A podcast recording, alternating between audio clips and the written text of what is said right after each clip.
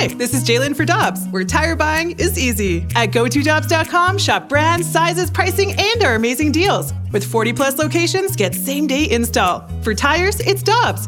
For deals you can use, click on gotodobbs.com now. Another day is here, and you're ready for it. What to wear? Check. Breakfast, lunch, and dinner? Check. Planning for what's next and how to save for it? That's where Bank of America can help. For your financial to-dos, Bank of America has experts ready to help get you closer to your goals. Get started at one of our local financial centers or 24-7 in our mobile banking app. Find a location near you at bankofamerica.com slash talk to us. What would you like the power to do? Mobile banking requires downloading the app and is only available for select devices. Message and data rates may apply. Bank of America and a member FDIC. Time now for the Karraker and Smallmon podcast, presented by Dobbs Tire and Auto Centers on 101 ESPN.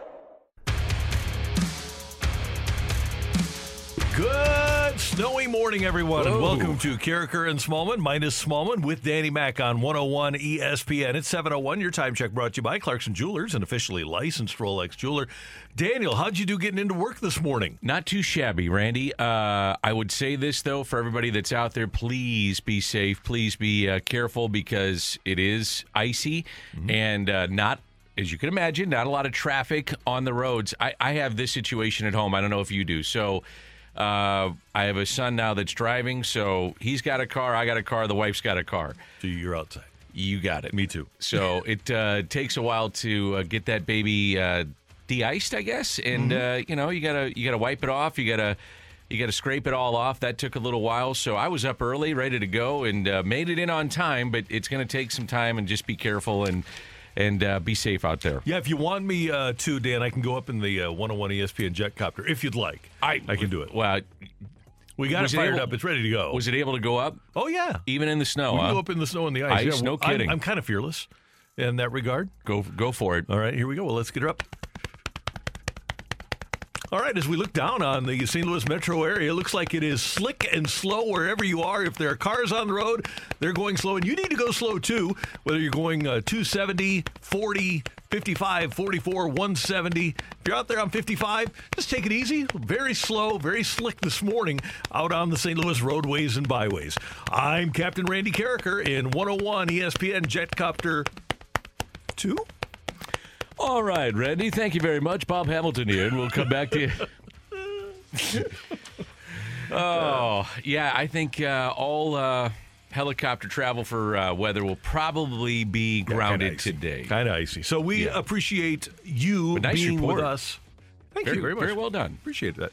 Uh, we have a fun show coming up for you. We're going to talk to Eli Drinkwitz at the end of the show. Today is the second National Letter of Intent Day, so the coach of the Tigers is going to join us at 9:45. Before that, Bernie Federko at 8:15, and at 8:45, David Ubben, who covers the SEC for the Athletic, and he has a piece up on the SEC winners and losers in the transfer portal. and so we're going to talk to him about that. Mizzou It's also known as college free agency, Randy. it's wild. it really is. And how about, and we're going to get into our normal headlines here, but how about Lincoln Riley at USC going out and getting Caleb Williams, who was Yep. a starting quarterback last year? It is Oklahoma West, but he had gotten Malachi Nelson, Yep. his number one recruit, top five quarterback in the country, to stay and to commit to USC. And he still gets Caleb Williams, who has three years of eligibility left. He got his receiver from Oklahoma, his top receiver. They've got pretty good offensive linemen there. I really think, Dan, that USC is going to be back in the national championship hunt this year in 2022. I'm going to not take that. I'm going to say two years. Mm-hmm. I think it's going to take two years. I think they're going to be much improved. They're going to move up, but they're going to become a power again in the West. And when you think about name, image, and likeness in terms of college sports, Randy, is there any better place to go than Los Angeles and, and USC or UCLA? I mean, especially USC, where you've been a power in multiple decades. You've been tremendous under Pete Carroll. You were great under uh, John Robinson at one point. You were very good. Now he lost that job. You were great in the 60s. You've been a national power. You're supposed to be a national Yeah. power. And now, if you include name, image, and likeness, and by all accounts, the Oklahoma quarterback that transferred, a big part of it was because of Lincoln Riley. But he mm-hmm. also said NIL had something to do with it. He was like, mm-hmm. well, kind of didn't, didn't. But people behind the scenes are like, no, they, they kind of rolled out the red carpet and said, hey, here's what's at your disposal. And this is no shot to Norman Oklahoma, and I'm sure there would have been boosters that step up and take care of him. But you go out to USC and you become so marketable in Los Angeles. That's a big difference. Well, and not only that, but Lincoln Riley's turned out two top Yes. quarterbacks, top players in the draft in Absolutely. Kyler Murray and Baker Mayfield. So if you're a quarterback, you say, well, that's what I. You do that at USC. You're the top pick in the draft from USC. It's pretty darn good. Somebody asked me the other day, they said, What do you think the job of the AD is right now? And I said, I don't think it's ever changed in this regard. Number one is fundraising. Mm-hmm. Like I, I've got to, I'm keeping up with the Joneses. I'm trying to raise as much money as I can to add my part of the stadium and suites and do all the things that I got to do, weight room, whatever. But I think number two is where are the edges? Where are the gaps Right. that I can find in NIL? That's why Desiree Reed Francois is at Mizzou. And that's it. I mean, I, scheduling and keeping coaches, we'll figure it out. We got money. Mm-hmm. We, we can do that. If we can put 300 million into a stadium, I can figure out how to pay a coach and try to keep them here. Right. But how can we gain the edge to get players Right. with NIL? And now it's the wild, wild west. Yeah, there are no limits, and any player can go anywhere. It's almost amazing to me that it really is. It's wilder than free agency in pro sports because there are no contracts. Here's the thing that's that, that I find funny though is like you have a Lane Kiffin or you have some of these other coaches that are coming out and complaining, and it's like, well, when the money was available for you as a coach to jump from school to school, I didn't hear a lot of complaining. But Mm-hmm. Right. now when some of that money's going to the coaches or, to to, the players, players, yep. excuse me, we got a problem with it. Uh uh Yeah. I ain't, I ain't buying that. All right, yesterday, late in the afternoon, a bombshell, and the NFL is going to find themselves back in the courtrooms. So the former Dolphins coach, Brian Flores, who had interviewed with the Giants and interviewed with the Denver Broncos, filed a lawsuit against the NFL. Adam Schefter of ESPN explaining what it's all about. Brian Flores, the former Miami Dolphins head coach, and his attorneys filed a lawsuit today in a court in Manhattan that alleges racism in hiring from the New York Giants, the Miami Dolphins, the Denver Broncos, and the National Football League. He is seeking unspecified damages for the process that is well spelled out in this lawsuit that was filed today. There are texts from New England Patriots head coach Bill Belichick that are being used as evidence in which Bill Belichick congratulates essentially Brian Flores thinking that it was Brian Daboll and Bill Belichick then saying, I'm sorry to have gotten this wrong, but yes, I believe they're naming Brian Daboll as the next head coach when Brian Flores hadn't even interviewed for the job yet.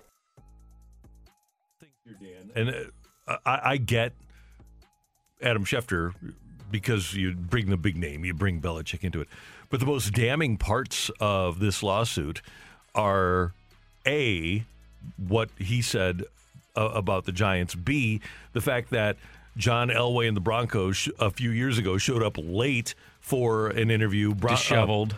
yeah, Elway looking like he'd been out drinking all night. Right. And then to me, the biggest one is that Flores accuses Stephen Ross, the owner of the Yes. Dolphins, of offering him $100,000 a loss to lose games. That is amazing to me. And you and I were talking about this last night. As uh, let me pull back the curtain with Randy and I's uh, relationship here. If anything hits in sports, we get on the phone with each other. It talking. starts. It, we- it's a text. It's something going on. And I said, "Hey, man," I said, "Have you seen that Stephen Ross?" Is an investor in a sports betting startup. I had no idea. So he's a billionaire. He's invested in the sports gambling startup, the Action Network, which is another move by the NFL to the owner to capitalize on the growing trend of legal sports betting. And I think that we all realize that we'd be naive to think that sports gambling is coming into every realm of sports. And certainly the NFL has talked a lot about getting into that. You've mentioned it, how that is going to explode the, the money in the sport. Now, I bring that up because if you're asking a coach, and offering him, if this is true, a hundred grand to throw games to get better positioning in the draft. Now you're asking a guy to essentially throw games. Now, if he's part, if, if he's supposed to be a, a part of a gambling uh, company legalize gambling, but yet you are behind the scenes asking to throw games, I think that would be a real problem and a conflict of interest. I would say the fix literally would be it. That would be a, something that the FBI would look into. Another thing the league must look into is Brian Flores claims that he was invited to a lunch on Stephen Ross's yacht. He shows up and Stephen Ross says, "There's a high-profile NFL quarterback that I'm trying to get that's going to join us. Presumably that was Deshaun Watson." And Flores said, a, a NFL quarterback that's under contract? He said, yeah. And so Flores left, left the yacht, but apparently Ross because was by NFL rule, he couldn't be it would be, tampering, right? And Ross was fully prepared to tamper with an NFL quarterback. This is like ballers. Yeah, uh, and, and the other thing is, is from Brian Flores' perspective. Obviously, you have the Rooney Rule, which is you need to before you hire somebody, interview an African American. Right. And so he doesn't want to be just the guy thrown in as saying, "Well, we checked the box." And the the Belichick, I think the point of the Belichick text is that.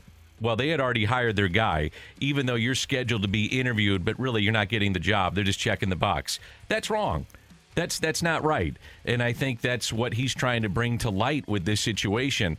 The thing that's I, I look at going forward, Randy, and I don't know if you agree with this, is that um, first of all, in terms of Flores, his career in the NFL as a coach may be done. Yeah, I would think so. Uh, this takes some real big, you know what, to to do. This takes some guts to to step out in the middle, in the prime of your coaching career, and basically take on the league, and that's what he's doing. Um, the other thing is, though, it could be a lot of he said, she said stuff. So you, you got to have receipts on this, if you will. Text messages. Were there other people that could witness it to corroborate what you're saying? Um, it- it's a slippery slope. So, in a day in which the, the arguably the greatest player that ever played officially retired, Jim Harbaugh, a huge name in the sport, gets the Vikings job, which we haven't even mentioned yet. This is the main story. And uh, it's not good for the league. I mean, the league at this point has dealt with the St. Louis lawsuit, which could have been still going on right now. It could Yeah. be in trial. and and now you have the Flores incident it's just not good for the league. And here's the thing, though, as I said to you last night, we all can say these things, and it's not great. But I'll tell you what, in about 10 days, there's going to be 90 to 100 million people watching that game on a Sunday. And that's Yep. the juggernaut that the That's- NFL is. That's what it is. Yeah. Exactly right. You mentioned that Jim Harbaugh reportedly headed the Vikings. Uh, set to interview with them, quote unquote, today, but apparently he has the job and he's ready to leave Michigan and go to the Vikings. And we, as we said yesterday, if you're a Bears fan, how do you feel about Jim Harbaugh landing there when. And- he was your guy? And you know, the agents of these coaches are talking. The coaches are all talking. It's circulating, and they're saying, and, and Jim Harbaugh is probably thinking to himself, you know what? I beat Ohio State. I did it. I beat them handily. Uh, I finally did it. Got that off my back and got the university back on track. Almost took them to the national championship game. We went to the Final Four. Have I maxed this thing out? And he's smart. I mean, to me, coaches last generally, typically, it's about a four to six year Yep. period. And then at that point, you know, you, you fall on deaf ears, whether it be with your players, your administration, the president, boosters, whatever. It's time to move on. And maybe that's the way that he felt. But you, as a university and you, as a uh, a franchise in the NFL, you got to know that. So if he's out there and that's the guy you want, go get him. You got to, you got to, like you said yesterday, is 100% right. You say it all the time. You've got to make the individual tell me no. Right. And you have to make a legitimate Yes. offer to that guy. A couple of other things baseball. There were meetings yesterday between uh, the major leagues and Major League Baseball Players Association. Jeff Passan of ESPN reporting there was no significant progress, and that almost ensures a delay in spring training, which was and is supposed to start on uh, the 14th of this month. A couple of hockey scores for you. The Coyotes came back and beat the Avalanche. Lawson Crouse tying the game at that happen? 1933 of the third, and then Coyote, the Coyotes win it in a shootout. Go What? Coyotes! How about that? The Yotes over what? Yeah, they beat the the Avalanche. Lost a little money on FanDuel. Calgary scores three in the third to beat the Stars four to three. Nashville beats Vancouver four to three, and the Jets fall to the Flyers three one. And sad news.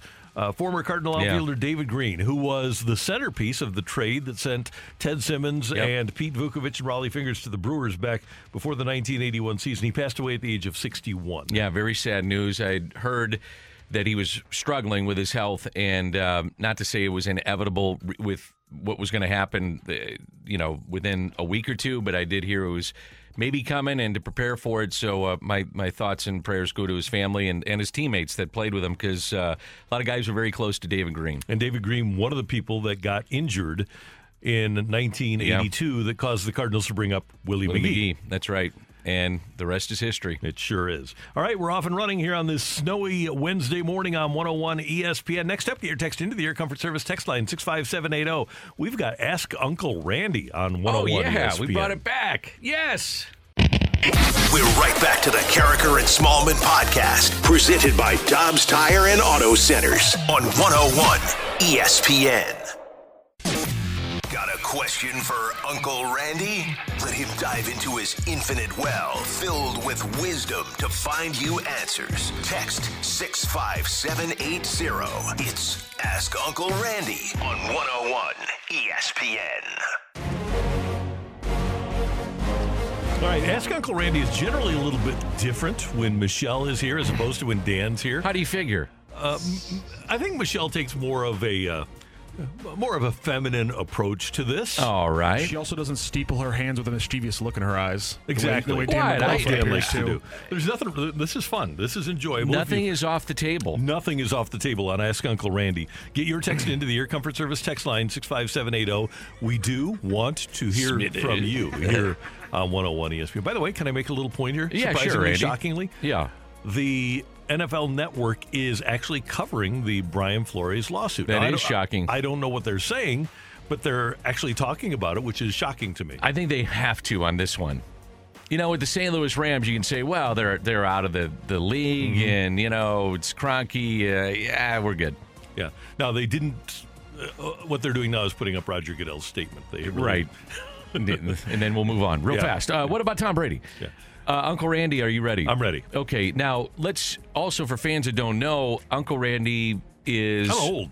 Yeah, you're just old, but you have sage advice, correct? Yes. Okay. I try to provide it. All right. So, you know, Randy, I was thinking, Uncle Randy, I was thinking, you know, during the pandemic, a lot of people worked from home and still do. But uh, today, I'm sure a lot of people are kind of reverting back to, you know, like, hey, I got to work from home.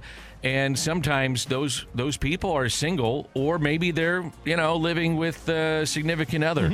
Snow coming down, maybe it's uh, lunchtime. What happens? Do you do you continue with your productive work, or what goes on? Oh no, you go down and have lunch. This is like tuna sandwich and tomato soup or grilled cheese sandwich and tomato soup. You go down and have lunch and have an, an ordinary day like you would. Got to eat. You have to have I, I was. I was kind of thinking of something else. Um, you know, you're well, you don't your, go out for a drive. well, like no, you you're not going to do that. But you're with your significant other. You know, you got a lunch break, and uh, as they say, it's just lunch.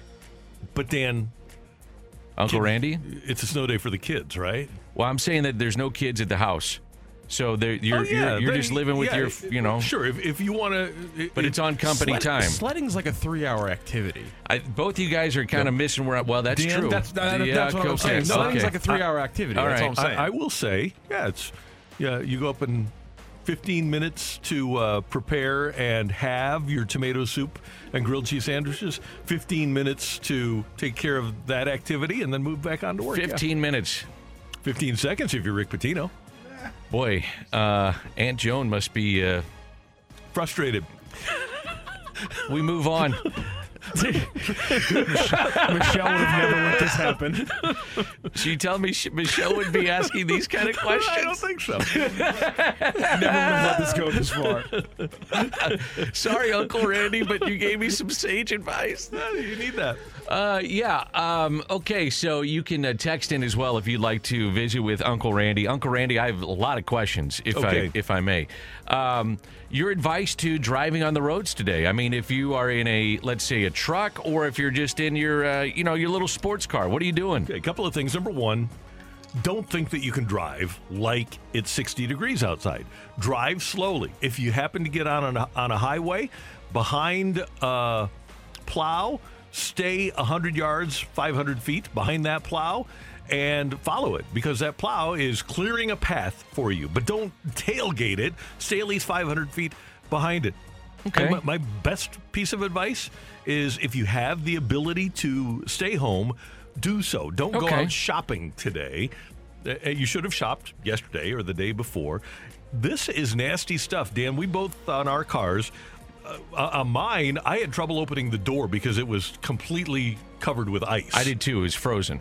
Yeah. Yeah. So if if it's on your car, it's on the road. Yeah. So if you can avoid it, this is not just snow. This is ice. So my recommendation would be, if at all possible, to stay in. Hey, Uncle Randy. Yeah. Uh, how how long have you lived in St. Louis? All my life, 59 years. Okay, so you you've dealt with some storms. Um, I have too. I'm, I'm born and raised here. Uh, now at your your elder stages of your life, Yes. because Uncle Randy's about 72 or so, 75 in that range. Yep. Uh, does this weather piss you off, and you say, you know what, it's time to go to Florida? It's just time to go to Florida or Arizona, wherever you want to go. Well, first of all, Dan, Yes. yes, it does piss me off. I get tired of it. Okay. And my preference would be to be playing golf in Scottsdale. And then I can go down there and I've been around, you know. You tell, have. tell them I, I, I'm old and yeah. Yes, I do get tired of it.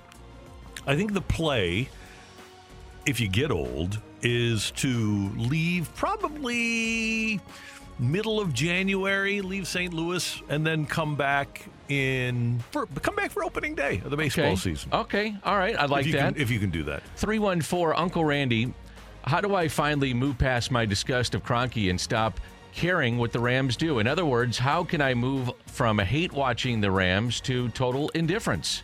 All right. I think this is something that only time can solve. And I know that Bernie wrote a piece at scoopswithdannymac.com And people should need to go to scoopswithdannymac.com. It's Yeah. really got a lot of insight. But yeah, I, go ahead. Go Yeah. ahead. And I I respect Bernie immensely. Bernie writes daily there. He does. And he has moved on. But this is something that This is from a text, and I struggle with it too, know. Randy. Well, Help me. Uncle the- Randy, Here's the thing it's something that everybody deals with in a different way. People grieve in a different way. When you have a death in the family, when you have a divorce, people take different amounts of time. And some people actually take joy in the misfortune of their former spouse. Okay. I'm not going to tell you to move on. I, I'm I, I'm in the same boat as you, and I like Bernie wrote. I and I said this on Monday. I think I don't let it control my day if the Rams win, but allow it to give yourself a little joy because it really is, in my opinion, it's something that's fun that. It's only sports. You you can enjoy it. I don't think there's any real good reason to. Get over it. I really don't. Was that was that Bob? Yeah, it was. Get over it. Was that in an interview with your nephew Randy Karraker?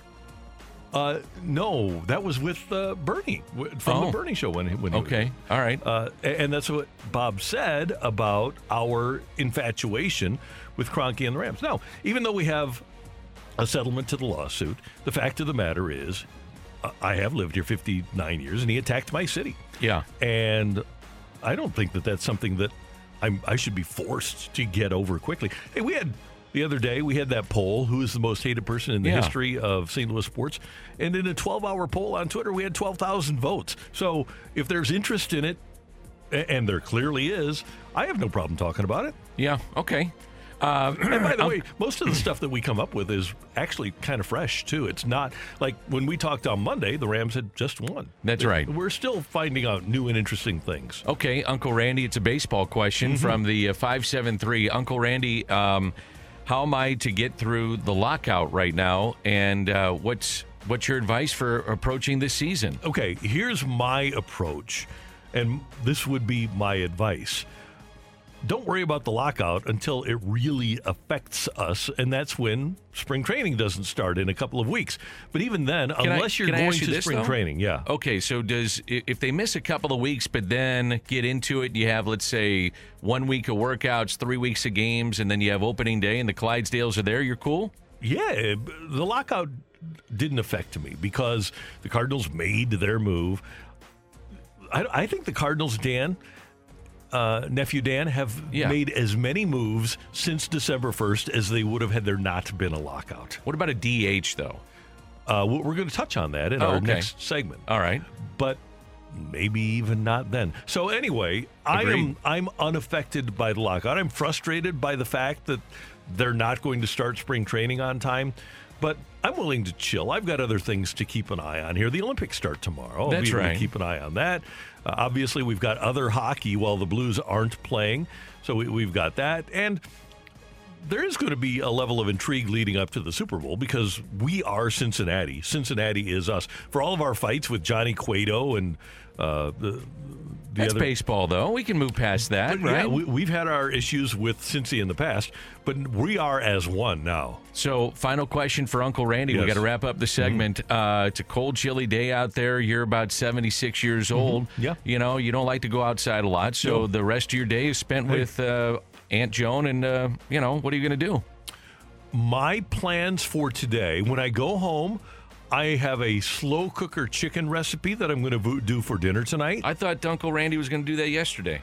no, I just got the stuff oh, yesterday Oh, okay. to, to do it because Did you have to wait in line a long time to get it? not at all. Oh, good. No, Okay. Costco, there was nobody there. It was great. All right. So anyway, because the ice and snow has covered up the Traeger, Yeah. I can't use the grills. Gotcha. So I'm going to do a slow cooker chicken.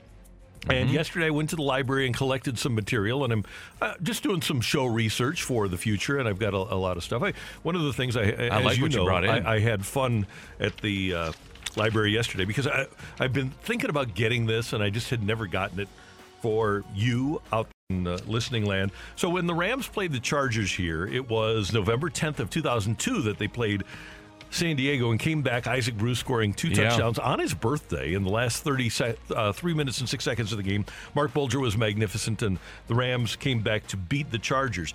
And at the conclusion of that game, Marty Schottenheimer, who had coached for 10 years in Kansas City, where they always put up a sign on their big screen that says the loudest stadium in the world, and Schottenheimer had coached great teams there for 10 years, so it got loud Yeah. at Arrowhead. And after that game here in St. Louis at the Dome, Marty Schottenheimer said, quote, about the, the St. Louis, quote, their crowd deserves a significant portion of this success. I've never been in an arena that had the kind of crowd noise that they had today. It's a tribute to their fans. It was very, very difficult. We didn't manage it very well. So here's a guy that coached 10 years in the loudest stadium in the world, saying that the loudest arena that he'd ever been in was the one right here in St. Louis. That's impressive. That's Yeah. cool. So anyway, I like so that was you at the- dug that up on like the uh, microfilm. I did, yeah. I was at the library. just- yeah, That's cool. It's uh, I, I had to practice because I make it a question today is how many career home runs did J.J. Hardy hit? Yeah, that's on Matt. You can't be uh, enough with the numbers unless you're going to give some uh, options, Matt. It feels like a shot. It was a shot right across the bow. Pretty, pretty direct. Yeah. And now I'm going to get off my joke about how I think the only thing that people do less than read the newspaper is go to the library and print out old newspapers. But I like but- that you but did he's- that. That's the, he's put in the old. He's. Uncle Randy. That's true. You put in the work. I like that. Yeah. And you can't find that article on the No. interwebs. It's Nope. not. I, I've searched for it before. I had to do this. Yeah. I love it. I think it's I great go back what and find do. old football Cardinal stuff. By the way, our friend Bob Underwood, who Yeah. runs the Big Red STL site, I asked him last night what the greatest snow game was uh, in football Cardinal history. Uh, and you should follow Big Red STL. It's awesome. It's an old football Was it in '85? It was Dan Dierdorf's final game in '83. 83, And it was right. unbelievable. And he's got That's a right. picture up. Uh, uh, if you just go to uh, Big Red STL and uh, go to uh, tweets and replies, he replied with a picture of it. You know and what? then we cheered. We we were going, we want Dierdorf. We want Dierdorf because Dan wasn't starting at that point at the end of his career, and uh, Hanny put him in. You know what? We ought to get Bob on. Would he? Would he do a radio uh, interview? Yeah, absolutely. What we got to get him on. That'd Let's be a fun it. segment. Let's do it this week. We okay. will. Cool. We got nothing else going on. Yeah. And Bob's a good guy. All right. Coming up next on 101 ESPN, and by the way, thanks for your text. Good job, Uncle Randy. Uncle Randy. Thank Very you very nice. much. Uh, coming up, at some point, baseball transactions are going to come back, and Dan and I are each going to pick three free agents, reasonable free agents, after the lockout for the Cardinals to sign. That's next on 101 ESPN. We're right back to the Karraker and Smallmon podcast, presented by Dobbs Tire and Auto Centers on 101 ESPN.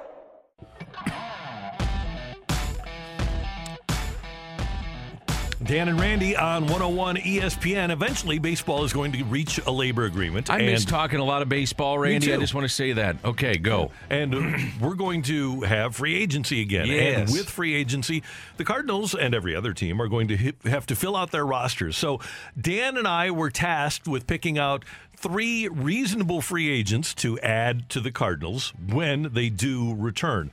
And Dan, I want to start with this. We know who the starting eight is going to be. Your outfield is obviously going to have uh, O'Neill in left. It's going to have Bader in center. It's going to have Carlson in right. Your infield's going to be Arenado, probably DeJong, Edman, and Goldie, with Yadi behind the plate. And for the most part, you can put together a bench with what you have. Wouldn't you agree that you you don't Oh, yeah. have to add somebody to the bench right now? No, you don't. Even with the DH in play, Yeah. um, you know, you're talking about if you wanted Sosa to get playing time, you could make DeJong your DH. If you wanted uh, a right-handers on the mound and you want uh, Lars Nootbaar to be your guy, he could be your guy. Or Gorman. or Nolan Gorman if he is uh, going to be penciled in to break camp and, and go north with the club. Juan Yepez is another option, which does go into my thinking of, of some of these free agents that maybe we discussed right here. Is Mm-hmm. that the Cardinals say, and I talked about it with BK and Ferrario and T Bone yesterday. Maybe that's the direction that they go. Is that hey, we can buy time with some of these Mm-hmm. young players. We can live with it, and we find out a little bit more about them. And then at that point, we can invest as we go along or make a trade. And unfortunately, that's what happened last year. They didn't plan on having to use guys like John Gant in the rotation or uh, Oviedo in the rotation, but they did, and that's why they had to go out and get J Hap and get Lester down the stretch because they, they had no choice, but they're able to do that. So let's pick out some free agents. Dan, I'll give you my first, you give me your first. And my mine are in no particular order Okay. of desire, okay? Okay. But I don't have faith in Mikolas staying healthy. I'm, I honestly question the ability of all the Cardinal pitchers to give me 30 or 31 can make a case for every one of those Right. guys saying, "Hey, we better have a backup plan for sure." So I want a starting pitcher who's done it before. Zach Davies is going to come cheap. Now, I know you hate the idea of Zach Davies right now. He has at one point led the league in starts. Just He's three years ago. Yeah, in, in the last last full season Major League uh, Baseball played in 2019. Uh, he and didn't have any COVID things going on. He made 31 starts for the Brewers, had a 3.55 ERA. Turns 29 next week. He's been an innings guy. Granted, he had a terrible year with the Cubs. He led the league in walks, but in his career before last year, Dan, he had 199 walks in 684 innings, 2.6 walks per nine innings, which plays into what the Cardinals really want. I know his exit velocity last year was really bad, but I think that was in part attributable to being in Chicago and being with that staff because throughout the course of his career, he's actually been reasonably good. So Zach Davies as a reclamation product project for Mike Maddux is my first guy. So his ground ball percentage was 43%. And you say, okay, all right, I can live with that. But you hit on something that I, I cannot live with with this defense, and that's walks. I can't Yeah. have it. And and that's one of the problems that he had. Now, he hadn't been nearly as bad uh, prior to last year. It was about four and a half per game Yeah, as he was messed up. For some reason, Yeah. he was messed up last year. Well, sometimes that is because our is that you're getting hit hard and you pitch a little scared. Mm-hmm. So you're you're tentative. You're you're picking corners and Remember when Darryl Kile, that. Darryl Kile, how messed up he was pitching in Yeah. Colorado, and that could that has happened in Wrigley before. and I think and you're right and I think you look at guys like that and think we can fix him and especially if he's got a high ground ball rate, Yeah. we can convince him Hey, let the ball be hit and play. And yeah, you're going to get hit hard sometimes, and that's going to happen. We Yep. can live with that. It's okay. And this is my sixth starter at best. Yes. he. I I signed him to a minor league contract. I'm not going to try to blow out the bank, but I, I don't want to go into a year like I did last year, where I don't have a, an established major league sixth starter. Right, and I, I'm with you on that. I, I I've said this many times. I was dead wrong. I thought they had plenty of pitching Me going too. into last year, and they didn't. And it just proved to me again the old adage: you can't have enough pitching. Right. Period.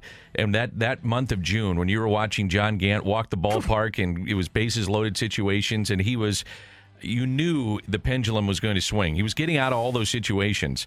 and it was crazy statistically, historically, like off the charts how well. Yes, it was like impossible. Like you knew this isn't going to last. He had that start against Detroit, and it was frustrating to watch. He just couldn't throw strikes. It- that to the point you had to go out and get Wade LeBlanc. And Wade Yeah. LeBlanc settled everything down. He was really Of a key. guys. Yes, really a key to the season. Okay. Uh, again, as we said, no particular order. I'm really fascinated with Michael Pineda. And and I'll tell you why, because he could be a de facto starter if you wanted him to be, but also that swing guy that you're talking about too, Randy. He's done work out of the bullpen as well. And so I'd be okay with that and I'd be fine with that. And when I initially heard that the Cardinals were trading with the Twins, I thought it was Michael Pineda that was coming the other way. Hmm. You know, when they made that deal and Gant Perhaps. was going there, and I thought, well, that's it. They're going to get Michael Pineda. And there's some of the intangibles that he brings to the table that fit the Cardinals. And obviously, it was Jay Happ that they got. But um, Pineda, I kind of did a deep dive at that time on the. Uh, at the trade deadline, I thought this is a guy that can kind of fit. You know, he he could be that guy to bridge the gap if somebody goes short. He could be that guy if you needed a start. So that is somebody I'm looking for in terms of. I think they will go out and get more pitching. That would be somebody I'd be looking at. Good one. Dan, I really like the talent in the Cardinal bullpen with Cabrera and Reyes, Helsley, Whitley, Woodford, Hicks, maybe. Hicks, maybe, TJ McFarland, uh, Gallegos. I, I really like the, the talent of the group. And especially with Andrew Miller gone, I'm not thrilled with the experience of the group. And I thought about two guys here. Thought about Ian Kennedy, who's married to a St. Louis girl and has really adapted well to being a bullpen pitcher. But I keep coming back to Joe Kelly. And Derrick Goold had reported that the Cardinals had expressed interest in Kelly before the lockdown. He's an experienced guy who, when you have a young bullpen that needs to learn all about a short memory and needs to learn to breathe like Izzy taught Wayno, Joe Kelly is the kind of guy that can provide that sort of leadership and a personality that loosens things up, not just for a bullpen, but for a whole team that I think could use a guy that loosens loosens things up a bit. I know for a fact he'd be more than welcome uh, to the idea of coming back to St. Louis. He loved his time in St. Louis, loved it. Uh, and he loves the organization, he loves the fan base. There's no hard feelings. So that door is open if it's there. Now, he made $8.8 million last year. Dodgers declined the option to bring him back this year. The the thing that I really like about him is number one, he is a shutdown reliever now in his career. He's had 10 years now in the major Yeah. leagues, which is amazing to think about. But he's a shutdown guy. So you need to get an out or an inning in the seventh or the eighth in a tight game. Man, I feel really comfortable with Joe Kelly. The other thing I'm going to say, too, Randy, is that if Gallegos is your closer, and by all accounts, I would think he is going into next season, and I've got no issues with that. But if he needs a day off or if there's ineffectiveness, I, Joe Kelly could slide right in and be your closer. So when they came through St. Louis last year, he was dominant, man. He was throwing upper 90s with nasty stuff. And I mean, he looked mm-hmm. unhittable. He looked unhittable. And I was like, this is the guy that, you know, we saw glimpses of in St. Louis. And if he can get consistent with that, which by all accounts he was in year two with the Dodgers, then you got something there. I don't know what the price tag would be. I don't know what he's looking for. I don't know if he wants to be a closer. You know, some guys get to Yeah. this point in their career and they say, hey, if I'm going to be a reliever, the way to make the most money is to be a closer, and that's the way I'm going to position myself in the open market. And let's not forget, he is coming off an injury, so it's something to keep in mind. So you have him on his on your list too, Joe? I, I had him on the outside looking in, Okay. but I, I'll go with a hitter. Uh, I'm going to go Joc Pederson. So I, I really like Joc Pederson. I, I loved what he did with the Cubs. Uh, his brother, by the way, is a coach in the Cardinals minor Champ. league system. Yep. Um, I think you need a left-handed bat, especially if you have the DH. So if you consider where the Cardinals are right now in the balance of righty lefty in their lineup, you've got Dylan Carlson, a switch hitter. You got Tommy Edman. So that's it. Uh, and now you could add some thump. And you know what? He might be to the point, in, and I mean this in in the most respectful way, where he's just a kind of the hired gun, the mercenary in his career. Maybe he doesn't feel like I need to be an everyday outfielder, which is what he wanted to do when he went to Chicago. They told him, "You will play against righties, and you're going to play against lefties." So he had the chance to do that, established that he could do it, and he did it well. And then went on to Atlanta and was really a factor for them um, when they, when he was picked up by the Braves. It also gives me a comfort level that if somebody gets hurt, or if I need somebody to fill in, or we have a double header, or whatever, or a pinch hitter, I got a big thumper, Joc Pederson coming off the bench. I like that idea. Dan, I want a player that, and this will be my third guy, by the way. I, I want a player that can play every position. I don't want to move Tommy Edman off of second base. I'm totally with you, man. I, I'm so on that. I dude just won a Gold Glove, and I know he can. He, he fits what baseball is right now because he's one of those guys that can play Yes, every position. He's, I- I get he's it. got the abilities of Chris Taylor. But you said the main thing. He's a Gold Glover. You don't take him off second base. You, you don't take Gold Glove up the middle players out of their position. No. And so uh, I'm looking for another guy that can do that. By the way, I did find the guy. If there's one guy that benefited most from the Astros cheating scandal, it's Marwin Gonzalez. The Cardinals had interest in him a couple years ago. He cannot hit since he lost the ability to know what was coming. Yeah. he's terrible. Yes. although he can play every position pretty well. yes. But I'm I I landed exactly where you landed. Joc Pederson can play every position. I think they need a, a left-handed hitter that can play center field, and he can do that 20 times during the course of a season.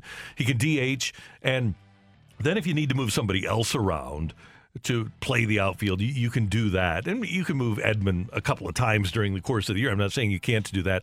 But I do think that for the Cardinals' purposes, Joc Pederson is the guy that can play multiple positions, all three outfield positions and DH, that I would take because I still want that left handed bat because I like the idea of Nootbaar. I like the idea of Gorman, but I'm not sure about them. I've seen Pederson hit right handed pitching at the major league level. I would love, okay, my final guy, if they would spend on him, I'd love to see it, is Kyle Schwarber. I, and I know a lot of fans would love to probably see him here too. Mm-hmm. Left handed, thump. Now, it's going to be a financial commitment and it's going to be multi year, You more than likely. 28 over four, seven million a year for him. I was uh, yeah, I was in that 8 million to 10 million range. okay. I actually thought it might be more than that. Now, the problem that I would First of all, let me give you the good part is that you're getting Kyle Schwarber Mm-hmm. to put in the middle of Arenado, Goldie, and some of these other guys. So, and he's left-handed, like that. Uh, he can play the outfield. That's fine too if he needed, and, and probably could play a little first base if if you had to, you know, stick him somewhere. He played a little first base when he went uh, to the Red Sox. But here's the thing: I'm looking at the immediate. Would he help me on day one? Yes. But I've got Nolan Gorman coming. I've got Jordan Walker coming. So I've got position players coming. Either I have to move people or get creative. And where does he fit in the long term of the four or three years that I have to give him? Right. Immediately, yeah, he's going to pay some dividends. It probably pays dividends over the course of the whole contract because he's going to hit. But I'm not going to sacrifice, at least in my opinion, young players that are cost of controlled that really could uh, put up big numbers for me and be, you know, I, for lack of a better term, a two way player, play defense, offense, and sacrifice playing time early on for their betterment of their careers. I just don't want to do that. So to encapsulate everything, my three guys are Zach Davies, Joe Kelly, and Joc Pederson. And Dan is picking actually a couple of left-handed hitters, right? Yeah, I went Joc Pederson, Kyle Schwarber, Michael Pineda as a pitcher. There you go. That's Dan. I'm Randy. Coming up, get your text into the Air Comfort Service text line 65780. A quick take it or leave it on 101 ESPN. We're right back to the Karraker and Smallmon podcast, presented by Dobbs Tire and Auto Centers on 101 ESPN. Take it or leave it. Give us your feedback now by texting 65780. It's Take It or Leave It with Karraker and Smallmon on 101 ESPN. Powered by Gloria Lou Realty. Visit GloriaHasTheBuyers.com and start packing.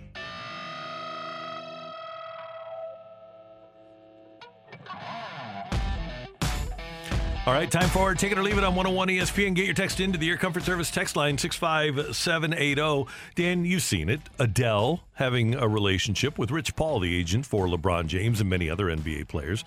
Great relationship, sweet. They're going to basketball games together. Yeah. Apparently, the relationship, though, is on the rocks to the point where Adele has canceled her residency in Las Vegas and she won't leave Rich Paul's Beverly Hills mansion No. until she's convinced that the relationship has been repaired. She's Dan. She's been uh, crying through rehearsals.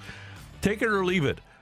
Rich Paul better do something very serious, very quick. Absolutely. I'm going to take that. You don't let uh, love go away like that, Randy, and just throw it away, especially when you have a Las Vegas residence Mm-hmm. and have a chance to make a bundle of money. You don't let uh, love come into between that. No, and, sir. And it's not like No, no. she has or he has given up. He's still calling her, and of course, when You're she kidding me. answers, she says, "Hello,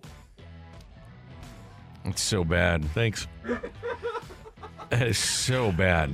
You've been, you've been thinking about that for hours. Oh, for seconds at He least. set that up. He set that up so well, though. That was terrible. I mean, 3 why do you three, feed into this? Three sentences to set up one pun. I mean, again, that's that is that is dedication to a terrible joke. You have But to Matt- respect that. Here's the deal.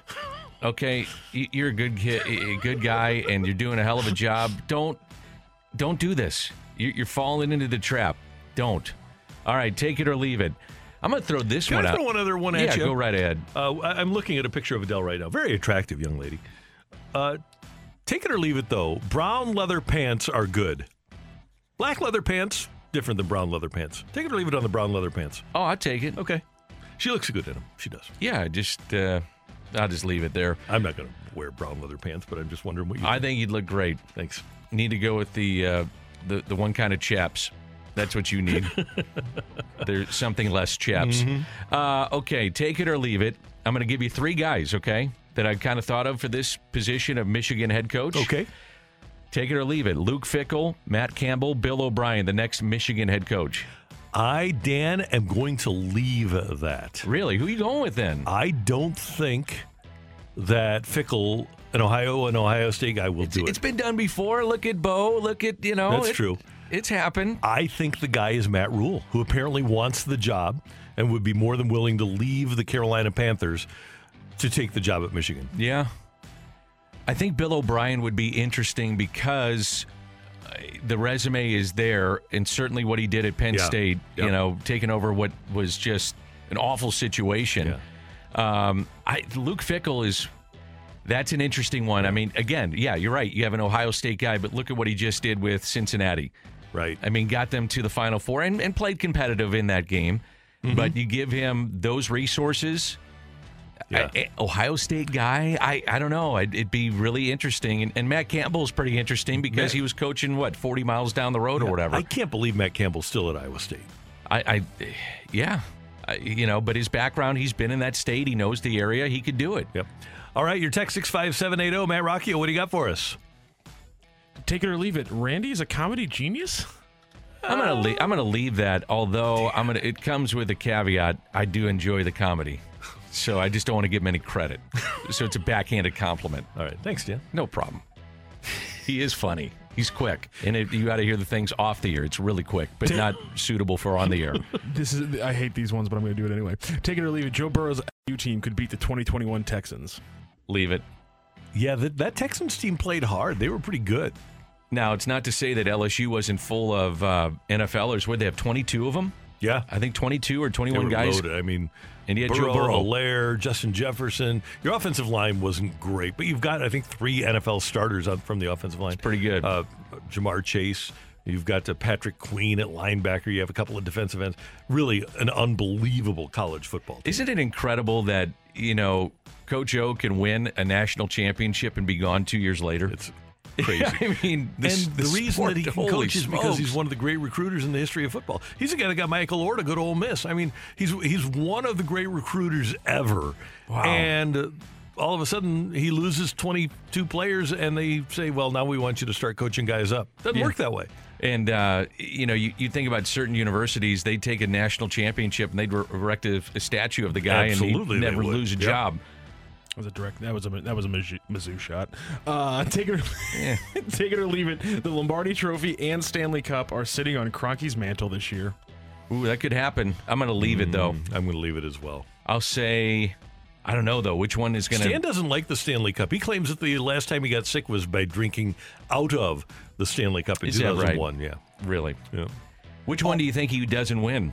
Both? One? Also, I don't know if you guys know this, but there's a rule. Stan Kroenke's not allowed to own the Colorado Avalanche. That's Josh Kroenke's Correct. team and the wife. So, I mean, I don't know what this texture's even getting at. That's not allowed, Okay. guys. He would never break That's that right. rule. Good The NFL never look the other way. What? Let's take a look at technicalities here. Just go to ColoradoAvalanche.com. technicalities. Wait, you're telling me the NFL's breaking its own rule? So Josh That is the Hold on a second now, Randy. so Hold Josh on a is the uh, chairman of the board. Is what you're telling me? I think actually, uh, Ann is. Oh, okay. I think technically was the, the, the wife was the allegedly who They never moved the did team it. over. They They, just- never officially. Yeah, it was it's it was a hundred. I mean, it was is the NFL actually going to punish Stan Kroenke? And the answer obviously was was always going to be no. Right. Uh, let's see. KSE executive team. And as we get that little circle, E. Stanley Kroenke, owner. Oh wow, what a shocking development there. So which one does he win? Which one does he lose, or does he lose both? I hope he loses both, but I, I think the odds of the Avalanche getting through four rounds are less I than would the agree. Rams winning one game. Yeah, At I'm point, with you on one- that. One more game left to play, and uh, take it or leave it. Comedy genius, no. Rap god, yes. On Randy Carey. Oh, I'm I've gonna leave known to that. pull that off before. I mean, I've seen him at the club. You know, we've gone out a few times, Randy. We had the, the bottle service. When I get it up on stage, Yeah. after a few bottles. Right. You had the bottle service, and, and, you know we had the roped off area, and we, you know, we're sitting there with our guys, and uh, you know, Randy's like, you know, I'm just gonna, what would you say to rap? I'm gonna, I'm gonna kick some lyrics, maybe. Spit some rhymes. Yeah, Spit some spit some rhymes, rhymes. Yeah, and Randy went up, and he had, you know, he had the sweatpants on. One time he went up there and he was just showing off the tattoo. He went up without the shirt on and just grabbed the mic, and it was it was crazy. I don't even remember that, Dan. I know. I heard It Rammer used to rock hammer pants. In the, I mean, Randy used to rock hammer pants in the '90s. Well, that was like nine days ago. Oh, fair enough. Thanks, Matt. Thanks, Randy. And thanks for your texts. We do appreciate them. Coming up next on 101 ESPN, a lot of excitement about Joe Burrow. But is this the most around uh, second year quarterback in the last decade? That's next on 101 ESPN. We're right back to the Karraker and Smallmon podcast, presented by Dobbs Tire and Auto Centers on 101 ESPN. A fresh perspective on the day's biggest stories. It's Karraker and Smallmon's Fresh Take. Brought to you by the Schnucks Rewards app. Check out Good For You, a free wellness program available in the app today.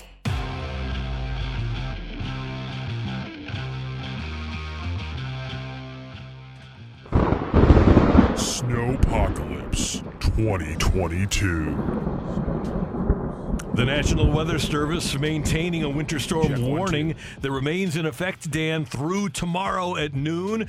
8 to 11 inches is what we're going to get. That's what she said. Sleet accum- accumulations around one half of an inch, and ice accumulations around a light glaze. Winds gusting as high as 35 miles an hour. No golf today. You know, we're gonna have Bernie Federko coming up uh, later in the show. Hey, you know what today is? I can't believe you What guys is it? haven't. Snow- oh, it's Groundhog Day. And Punxsutawney Phil. What do you do? So there will be six more weeks of winter. Oh, he emerged from his burrow. He performed his groundhog duties and uh, day duties, and they were at Gobbler's Knob. I don't know if Bill Murray was there or not, but uh, they summoned him from his tree stump at dawn to learn if he had seen his shadow. After Phil's prediction was announced, the crowd repeatedly chanted six more weeks. So, according to Fork Law or Fork Folk Lore, excuse me.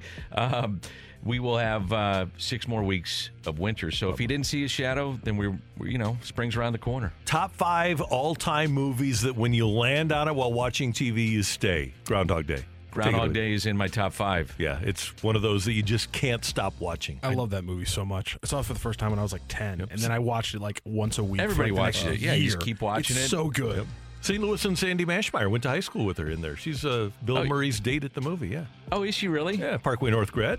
Was she in any, uh, any other movies? No, she was a uh, model for Okay. Bud Light and Sears. She, uh, Gary Fencik. Her name is Sandy Fencik now. She's Gary Fencik's wife. Okay. long time. Uh, let's see. Godfather, I, n- I never leave. No, you can't. No. Uh, from the 314. Are you guys in the studio? What time did you get there? And Dan got here. It was kind of game time is on time. We both had to clean off of our uh, vehicles because Yeah. they were iced. We, uh, we were actually iced out of our vehicles. It took some time to open the doors. Because we're So- good guys, and we let our family members uh, put. Uh, if you have a garage, we let our family members put their cars in the garage, and we uh, we s- our car is not in the garage. So I live exceptionally close. I was here about six ten, and uh, yeah, we're we, we had the show prepared last night. We were ready Right. to rock and roll. Uh, Dan, I want you Well, to hear on. this. I, I didn't explain mine. oh, go ahead. So I was up by five, uh, got out there, and it took me. Well, then I got a coffee and I kind of hung around and I took the dogs out. So I was like, ah, I got time. And I didn't realize there was so much ice on my windshield and everything else. So that took me about 35 minutes to get it heated up, scraped off to be safe. So, yeah, game time was on time. And then it Yeah. just took a, lot, a little bit on the roads, but they were starting to clear them when I was getting out. So be safe. Absolutely. Before last week's AFC Championship game, Steve Spagnuolo, former Rams coach, defensive coordinator of the 49ers, talked about Bengals second year quarterback Joe Burrow. Special. I agree with you on that. I told you guys last time what I saw of him, um, Brady like, and I certainly feel the same way coming out of that game. Uh, You know, I know the numbers of sacks, are, but I tell you what, when you watch some of those, I think that some of them are really smart, intelligent sacks, if there is such a thing. Uh, I think he's smart enough to know that you don't want to make a mistake. He's not turning the ball over. The other thing he's really, really good at, uh, at that moment where he thinks he might get sacked, he protects the football. He's got two hands on that football all the time. And he's slick enough and athletic enough to make a guy miss like he did to us twice in that game. And we had a couple of pressures off the edge. And we got to find ways if we get in those situations again to finish him off. But uh, all of our guys, myself included, have a great deal of respect for this quarterback. Dan, when you look at the last decade and second year quarterbacks, here's a guy that was the Heisman Trophy winner, national championship quarterback, first pick in the draft. Burrow, Justin Herbert, who has more touchdown passes than anybody in their first two years ever. Patrick Mahomes, who was great in his second year and led his franchise to the AFC Championship game. Lamar Jackson, who was the MVP in his second year as a starter and had gone 13 and 2. And then Andrew Luck, who was 22 and 10 in his first two years with 8,100 yards. Is there more hype around Burrow than there has been around any of these other guys? Mm, I'd say Mahomes has got more hype around any of them. Still, Even after the first two years, though, Yes. because he sat for his first year. Right. Second year, he got to the AFC Championship game, and yeah, he had a magnificent second year when he, he threw for five thousand yards. and I'm going to not even talk about the passing. To me, it was more about his scramble ability and to make plays, and he avoided hits. I mean, that's the one thing that Burrow does not. You know, Burrow gets hit, and Mahomes. I'm not saying he doesn't take his fair share of hits, but Mahomes was so exciting. And I think the other thing about Mahomes that he did was he's throwing sidearm. He's throwing across the field. And Burrow's done a little bit of that too, but the manner in which the flash, the Yeah. pizzazz that Mahomes has done it with, that's why I'd say that he's probably gotten more of uh, the the spotlight on him. Now, if Joe Burrow goes out and wins a Super Bowl this year, Then that changes. right. Yes, that changes. And I think we uh, had have a tendency to underestimate what we thought after Lamar Jackson's second year because he had started in midseason and then it wasn't just 36 touchdowns and six interceptions and 30 or 7.8 yards per attempt, but he had 1,200 yards rushing too. And remember, coming into that third season for Lamar, the hype was off the charts. I, I also feel though we have not seen enough of Josh Allen and we have not seen enough of Justin Herbert. Now Yeah. Allen is starting to get some of that uh, notoriety, and I think the the game in Kansas City certainly does that. The fact that he's part of the Bills Mafia and it's a fun team to watch, that's going to change. But the guy that doesn't get any notoriety, and he might be before it's all said and done, he may wind up being the best of all of them. Who knows? Is Justin Herbert. He's got an absolute cannon. He had a 65 yard touchdown pass on a fly Yeah. in that game that he avoided a sack and then just settled and let it fly. I mean, this guy is really good, but no one really talks about him with this group of some of these players that we're talking about. And he has the record for most yards in his Yes. first two seasons, 9,350. Most touchdown passes by a Charger quarterback in a single season.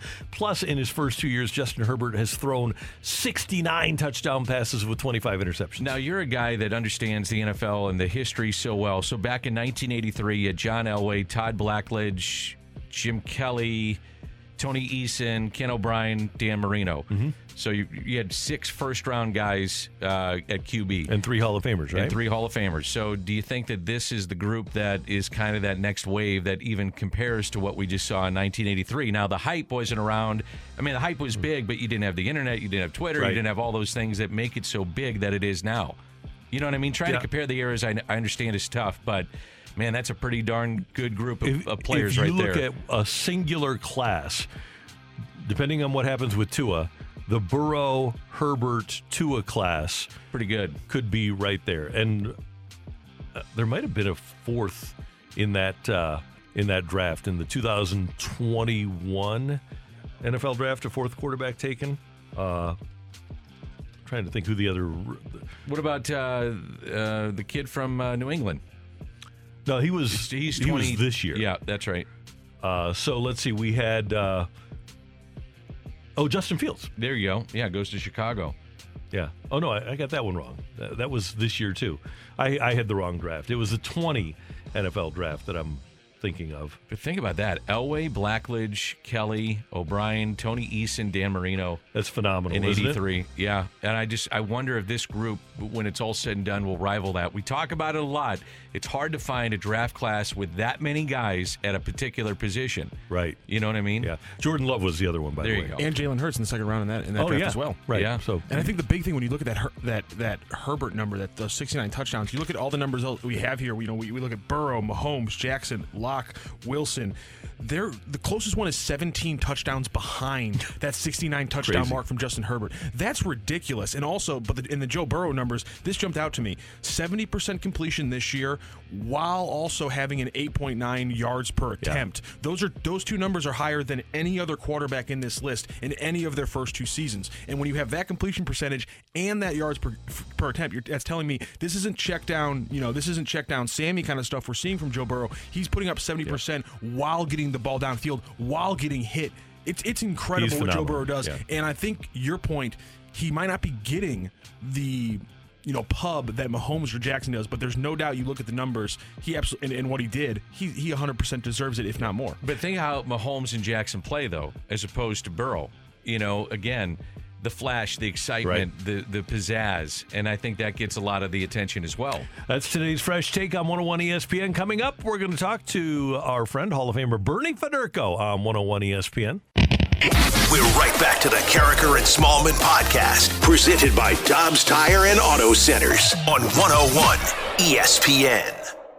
This is Karraker and Smallmon. We're talking everything St. Louis Blues as we head into the Blues booth. Brought to you by Boardwalk Hardwood Floors. Great floors for every home with locations in Crestwood, Manchester, Overland, and St. Peters. And online at boardwalkhardwood.com.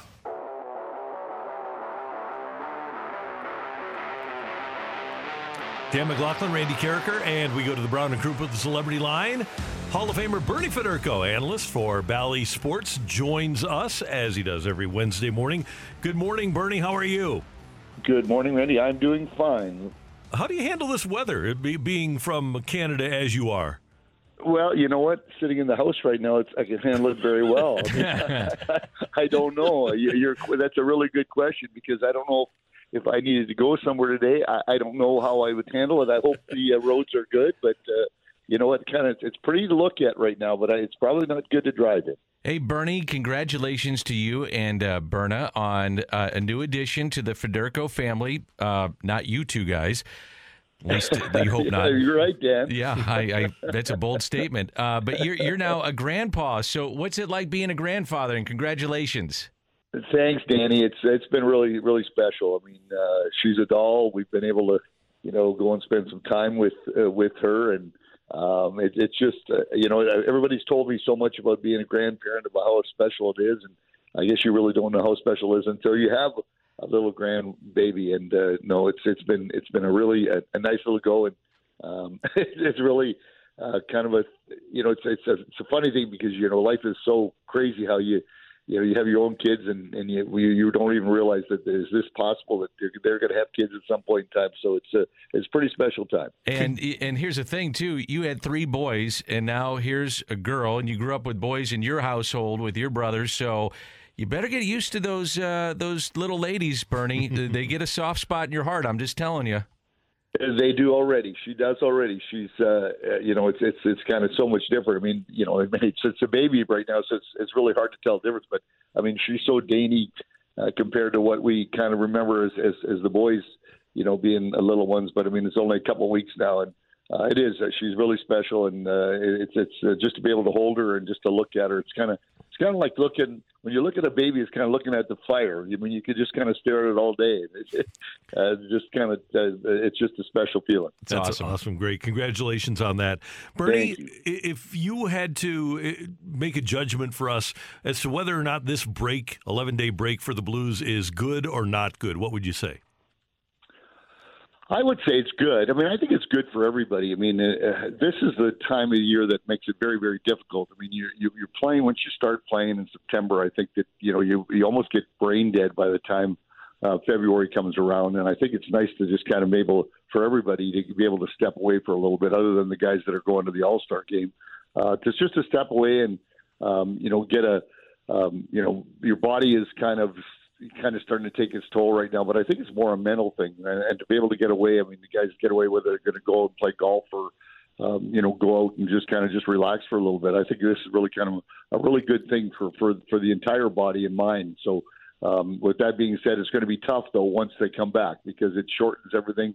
Although there was going to be Olympic break anyway, uh, so the guys are going to have some time off. But uh, I mean, I was talking to a couple of the guys, and this is something that really doesn't ever happen. So I think the guys really need to take advantage of that uh, because once uh, they hit the the ground after this is over, I mean they're going to play almost every second day for the rest of the uh, regular season, and then if you go into playoffs, you're playing every second uh, day. So it's going to be grueling. So I, I think that everybody needs to just you know heal their mind and their bodies, whatever they've got right now, and and get ready for the long run. Hey Bernie, with uh, what the Blues dealt with there in that first half, with the the COVID issues, with uh, so many of the players, and then just the the basic grind of, of having injuries that pop up. Uh, what are your impressions of the Blues and how they? I, I thought it was really impressive, but how they they made it through that first half. Yeah, it's been good. I mean, there's no question that uh, you know that we're still. I think for every team, Dan, in the league right now, I think everybody's still looking to find their identity because I mean they've, they've had so many. I think every team has had uh, the same problems, whether it be injuries or whether it's be you know COVID protocol. Uh, everybody really has not had their full roster for really the first half of the year. So now we're going into the second half. I think the teams are going to develop their their their own identity, and I, I think the Blues' identity is very very good right now. I mean, obviously we keep talking about the depth that they have especially at the forward position. Uh, they can score goals. Uh, there's no question about that. Uh, all, all you know, all 12 forwards are very capable of, of pitching in offensively, and I think that. Uh, you know the goaltending has really shored up. I mean, Husso's been really good. I think Binnington's still, uh, you know, trying to find his A game, and I, and there's no question in my mind that he will. And I think it's just a matter of the Blues getting the style of play that they want to play. I mean, are they going to be a grinding team uh, like they were three years ago when they won the cup, or is this a different team that has to change a little bit? I mean, the defense is different; they're not as big as they were in 2019, so maybe they have to play a little different style. But uh, I think that uh, it's been very impressive uh, where they sit right now. I mean, it's a tough division. I mean, Colorado keeps winning. I mean, they finally, well, at least lost a point last night at home for the first time in a long time. I mean, Nashville won again last night. Minnesota's right there. So, uh, you know, there's four or five teams in the in the Central that are really good and uh, the Blues are going to have to battle all the way through. But but I like the way the team plays, and I like I like the attitude that they have, and and certainly you know when you get Chief behind the bench, uh, you know that you're going to get driven each and every day. So I, I think this is a really good situation, and, and there's no question that I think that they're a contender uh, when it all's said and done.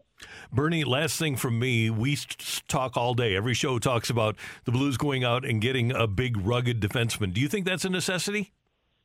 I'd like to see it, Randy. I don't know if it's a necessity, but I certain uh, if there is a, a weakness, if you want to call it weakness, or if there is an Achilles heel, uh, it might be the size of the defense. I mean, um, you've got some smaller guys out there. I think when you look at the Blues defense that won the Cup in 2019, it was it was it was big um, and it was rugged. So uh, to find a, an extra guy like that would probably really really helping. But uh, with that being said, that's up to Doug Armstrong and you know, is there somebody available, and are the Blues willing to give up something to get something? I mean, that's always a, a factor. And then does it play into the salary cap? So there's so many things now that that are involved business wise that. Uh, uh, needs to be, you know, that that needs to be done from from the top. But but certainly, I mean, I think the way we look at uh, what Army has done over the course of his, his tenure here in St. Louis. I mean, um, if there's somebody available and he thinks is going to help the team, I think that uh, Doug would always go out and, and try to make this team better. Okay, Bernie, I got to ask you this. All right. So you grew up in Canada. You're no stranger to this kind of weather. So you and Ronnie and Donnie, you, you guys are all going out. Your brothers. Um, were were you were you guys pond hockey guys, or did you go to the local rink? You know, how did you deal with the uh, the winter months up in Canada and trying to play some hockey? No, you know, with this kind of weather, we try to go to the local rink. Uh, that would be the thing to do. But I mean, Dad also did. I mean, we the flooded the garden too. Dad always had the garden flooded, so we actually had a little uh, ice skating place in the back. So we'd go out there and skate and shoot. It wasn't very big, but we still got around it. And then, you know, by the time you got through about this time, there's probably four or five feet of snow that already been falling. So it's uh, you know we had our own set of boards all the way around the rink because it was love all it. snow. So yeah, it was it was it was easy, and you know what? It was cold, but hey, it was it, it, you didn't know any better, so uh, you bundled up, you went out there and did the same thing. But it was yeah, it's, it's this when I see stuff like this, it really reminds me of, of home during the winter, and it uh, brings a lot of, of childhood memories. That's for sure. I bet it does. Bernie Federko, always great to hear your voice. Congratulations again on the grandbaby, and enjoy a well-deserved vacation. And we'll talk to you in a couple weeks. Thanks, Randy. Thanks, Dan. You guys have a great day, and you know, be, be careful in the snow. We will. Thank you, later. Bernard. Bernie, See you guys. see ya. Bernie Federko, the Hall of Famer on 101 ESPN. Com- coming up, we will uh, get. We got the fight? yeah, we got the fight coming up. Yeah, you're you uh, you lost yesterday. A loser. Well, I'd say this: the fight was uh, a little, yeah, Matt. It was a little tough. I, I yesterday was tough, but the challenger did go four four. I'm living and learning. Yeah, when you when you can guess on with the numbered ones, uh, I got. When he I gotta, options? I got to. Yeah, when he has options, Yeah. and Randy's got to pull a, a number completely out of the uh, out of thin air. Yeah. Um. Yeah. That that's a little. Yeah. That's a little tough. I got to work on that. Yeah. I, no no numbers in this fight. Hey, but he got Okay. four, so credit where credit is due. That's right. right. That's right. Absolutely. That's so right. the fight is coming your way next on 101 ESPN. We're right back to the Karraker and Smallmon podcast, presented by Dobbs Tire and Auto Centers on 101 ESPN.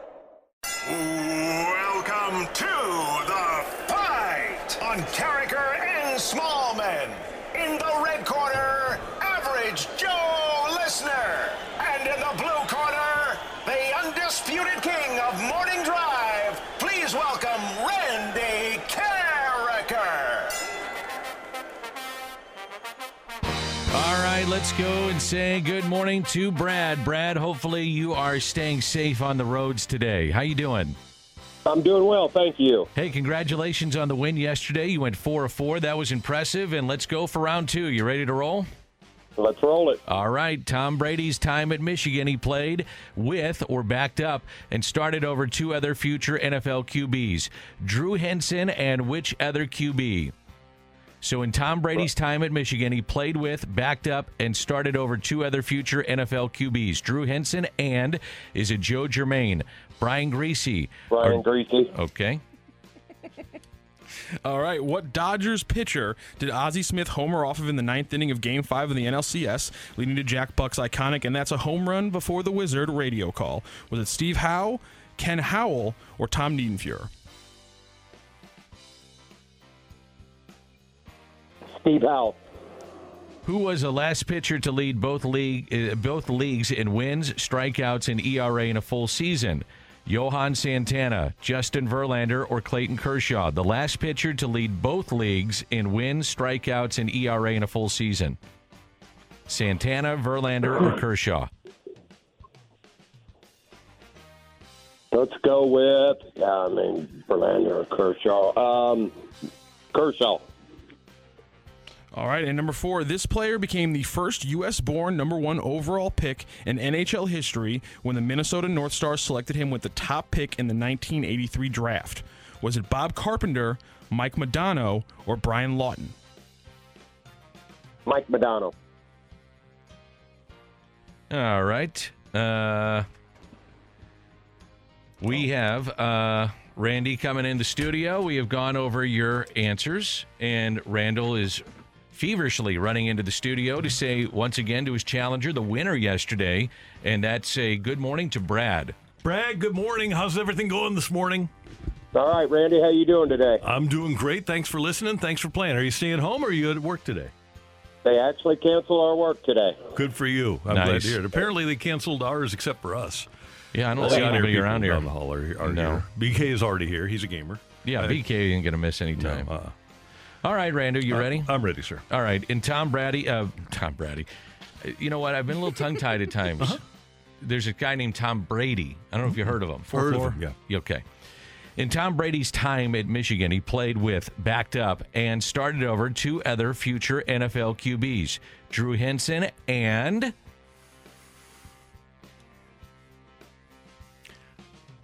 I believe that in the 2002 Rams season opener, they lost at Denver to a very young Brian Griese.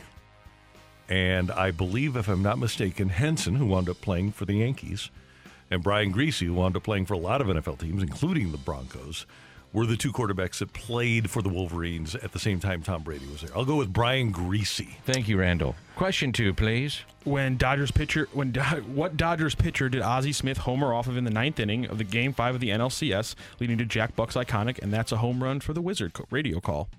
Well, which Dodgers pitcher? I, I would say part of the iconic aspect of the call, we only hear 15 seconds, but part of the iconic aspect of the call, if you hear the call, hear, whole call, is Niedenfuer, a big man from the North Country. He's from Minnesota. Uh, so it was Tom Niedenfuer, who, by the way, a couple days later allowed another home run, if I'm not mistaken. It's a home run by Clark, and they may go to the World Series on that one, folks. Adios, goodbye. Maybe that's a winner. I did the end, you did the beginning. Yeah. I like it. that was good. All right, go right ahead, please. Oh, wait a minute, it's me. Yeah. Who is the last pitcher to lead both leagues in wins, strikeouts, and ERA in a full season? The last pitcher to lead both leagues in wins, strikeouts, and ERA in a full season. I'm going to roll the dice on this one because I know he did it, and I'm going to. I I can't remember. This is the entire major leagues. Yes. Okay, I I know Johan Santana did it in, in his career, so I think I'm going to go with. Uh, and I'm, I guess somebody probably has done it since, but I'll go with Johan Santana. And number four, this, Wasn't a no-hitter, this by the player became the Yeah. first U.S. Born number one overall pick in NHL history when the Minnesota North Stars selected him with the top pick in the 1983 draft. A lot of people think that the North Stars should have taken friend of the station, NHL Network's Brian Lawton, who went second in that draft. Think, right? Minnesota.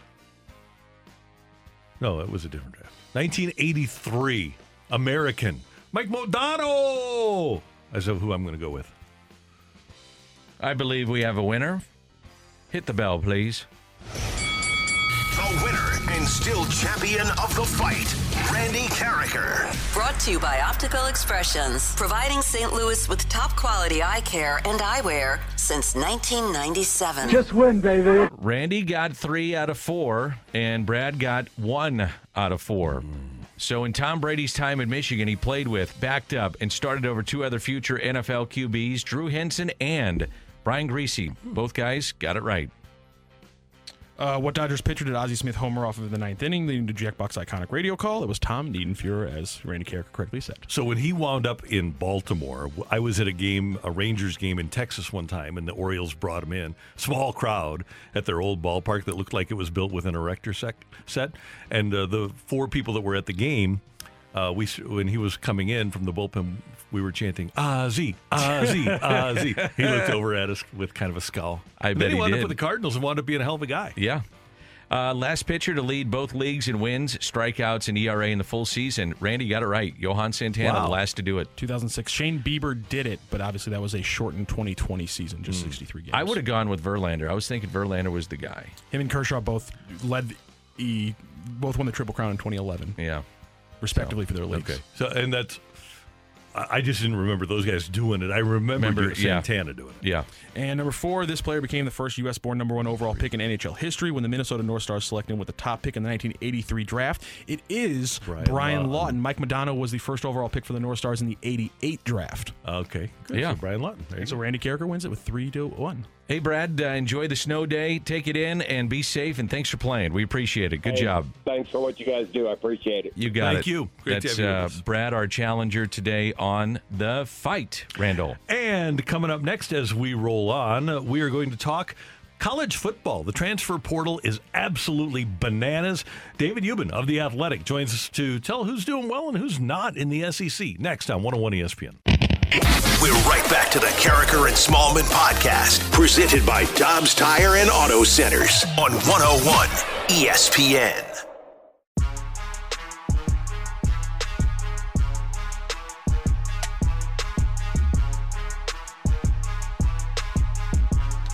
Danny Mack, Randy Karraker. It is Karraker and Smallmon on 101 ESPN. Michelle out for a couple of weeks. Uh, she's attending a wedding and some other things, so she is not with us. We're going to talk some college football in this nine o'clock hour coming up. We're going to talk to David Ubben of the Athletic in just a moment, and then at 9:45, Dan, we're going to talk to Eli Drinkwitz, the head coach at the University of Missouri. Today, of course, is the second National Letter of Intent. I don't know why they need to have two, but they do. And so we'll talk to Drink coming up at 9:45. But right now, we head to the Brown and Crouppen Celebrity Line, and David Ubben, uh, Mizzou grad, who does a great job of covering college football for the Athletic, joins Danny Mack and Randy Karraker. David, thanks so much for the time this morning. How are you doing? I'm doing good. Thanks for having me on. Hey, could you have ever imagined, even your career? When did you start your career? You're a recent graduate of Mizzou, right? Uh, I I think recent is probably uh, generous, but I guess I started covering uh, high school and junior high sports back when I was in high school in like 2003. Okay, so even then, it's been a while. yeah, we're, we're 19 years though. But could you, even five years, could you have ever imagined what we have with the transfer portal right now? No, I mean it's all happened so fast. I mean, I, I think even three years ago, I don't think I would have um, expected this kind of movement. It, it's pretty crazy. Um, you know, things have changed in a hurry, and, and I think even when the transfer portal, you know, sort of arrived, and you came and you brought free transfers with that, I figured transfer frequency would go up, but but not to the level that it has now. I. I I think even the the uh, you know most uh, revolutionary among us probably didn't see things going quite like this. Do you think there's going to be a situation in the next, let's say, 12, 24 months where this gets so out of hand and it's it's essentially free agency in college sports that there's going to be some type of limitations of what you can do in the transfer portal, uh, name, image, and likeness, all those things that go into why these kids are transferring? Well, the NCAA, you know, right now it seems like their chief goal is to not get sued, and and uh, you know the the Supreme Court ruling in the in the Alston case, you know, was pretty clear, and, and I think you're not going to see them restrict any players from doing anything. So, you know, if you want to fix this and you want to change things, uh, I think there's definitely some people who don't believe it needs to be fixed. Um, but if you want to make changes, you know, uh, those are probably not going to come from the NCAA, and they're probably not going to restrict player movement. So I'm not sure exactly what you do um, if you want to see things changed. Uh, you know, you t- I've talked to uh, you know a bunch of coaches about this. I didn't get a lot of Hmm. Didn't get a lot of. Yeah, we lost him. We lost him. We'll We get him lost him. Didn't get a lot of. But I want to ask him about USC because. Oh yeah. The Trojans, and we're going to talk about the SEC as well, but the transfer of Lincoln Riley for big money to USC from Oklahoma has led to the transfer of many players from Oklahoma to USC. And depending on how quickly these players can assimilate to Lincoln Riley's system, which they've already played in, I believe USC is a prohibitive favorite right now to win the Pac 12 in 2022. Win the Pac 12, yes. Uh, national championship, I say two to three years. Let him get some of his players in. Name, image, image and likeness is is going to change a lot with all these teams. I mean, look at what Texas A&M did. They they went to their biggest boosters. They said, "Hey, let's put a pool of money together, and you're going to play pay for player X, and you're going to get Y, and you're going to get Z, and we're going to go get the best players." So the haves and the have-nots. This could create even greater Yeah. separation and top heavy in college sports. Right.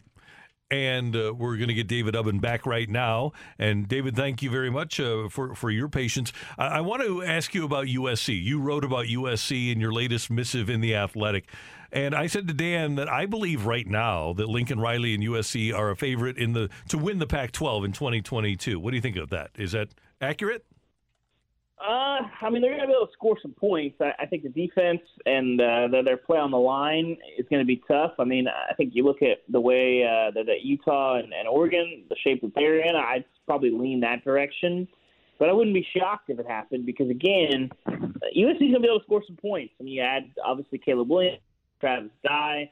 Uh, you know, you add quite a bit uh, of talent. Um, so, yeah, I, again, I, I think it's not out of the realm of possibility, but I, I wouldn't call them the favorite. I'd probably lean Oregon on that front. Name, image, and likeness. How is this changing? And it's just really come about. I mean, we're we're just at the initial stages of this, but how is it changing college football right now? I mean, it's changing everything. It's influencing decisions in transfers, in recruiting. Uh, changing priorities. Changing how universities sell themselves tweaking their pitches. Uh, I mean, it's changed everything. I mean, when, when you go from you can't make money off of your name, image, and likeness so that you can. I mean, it's it's it's pretty much like going from you know being an unpaid intern to being a you know a paid position somewhere. Um, you know, it changes quite a bit, and so uh, yeah, I think the the better question is almost what isn't changing because of NIL because you're seeing quite a bit, um, and, and that influence is something that that's you know the coaches who adjust are going to do better of college football, and the coaches who sort of sit around and uh, and whine and, and kick dust and complain and pine for a, a, another day of college football when they had a little more control are probably not going to do very well in this new era. So we'll see.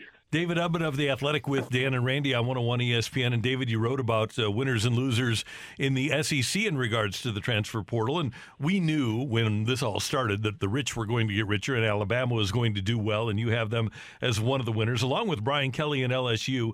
And in the uh, spinning their wheels group, you have Mizzou. How do you think?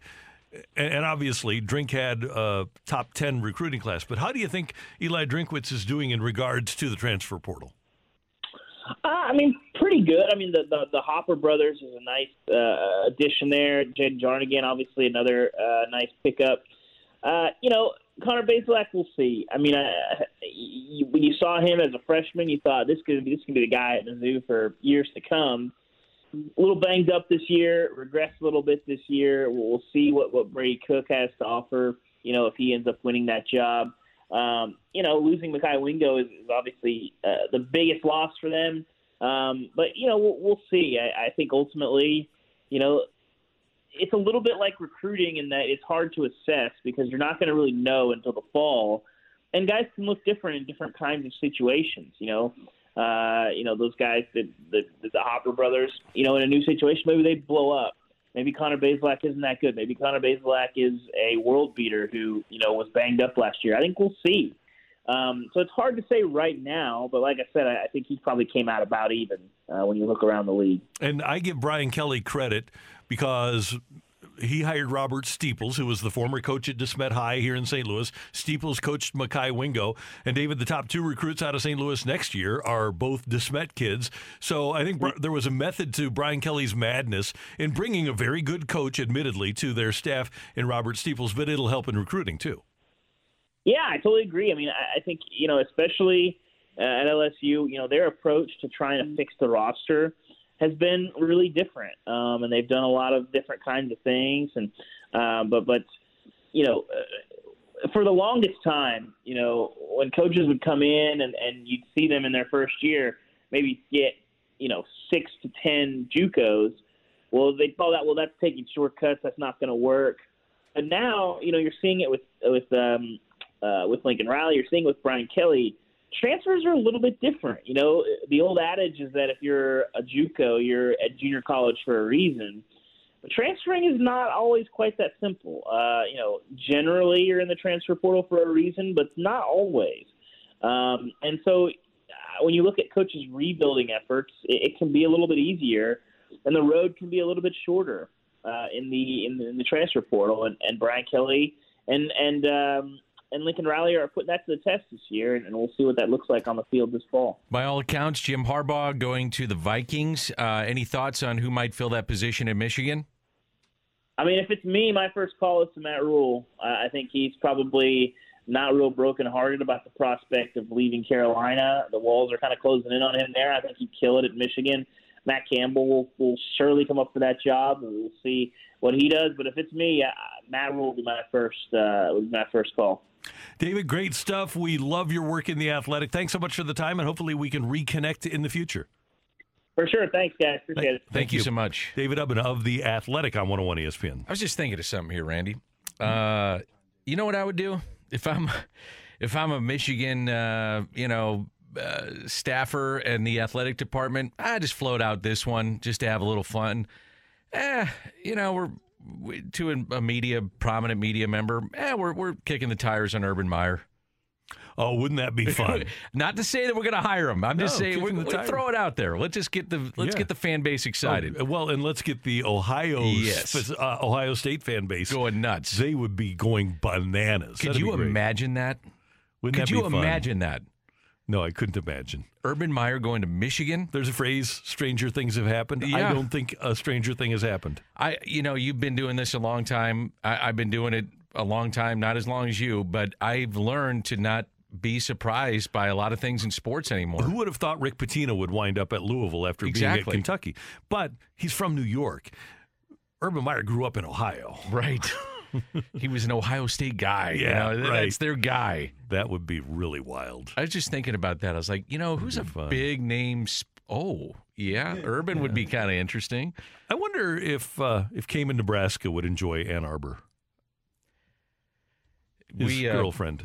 I, I know who she is. And we uh, we did have Bernie was really good today. I thought He was great. We're going to talk to Drinkwitz later on in the show. Yeah, we'll get that uh, recruiting update. Yep. But coming up, reaction. I think she'd find it. Fine.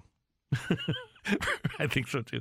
Reaction from around the NFL on the Brian Flores lawsuit against the league, the Dolphins, the Broncos, and the Giants. A lot of people saying a lot of things. Next on 101 ESPN.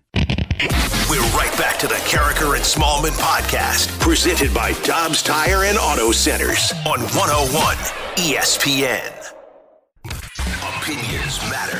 Time now for today's big thing with Karraker and Smallmon on 101 ESPN.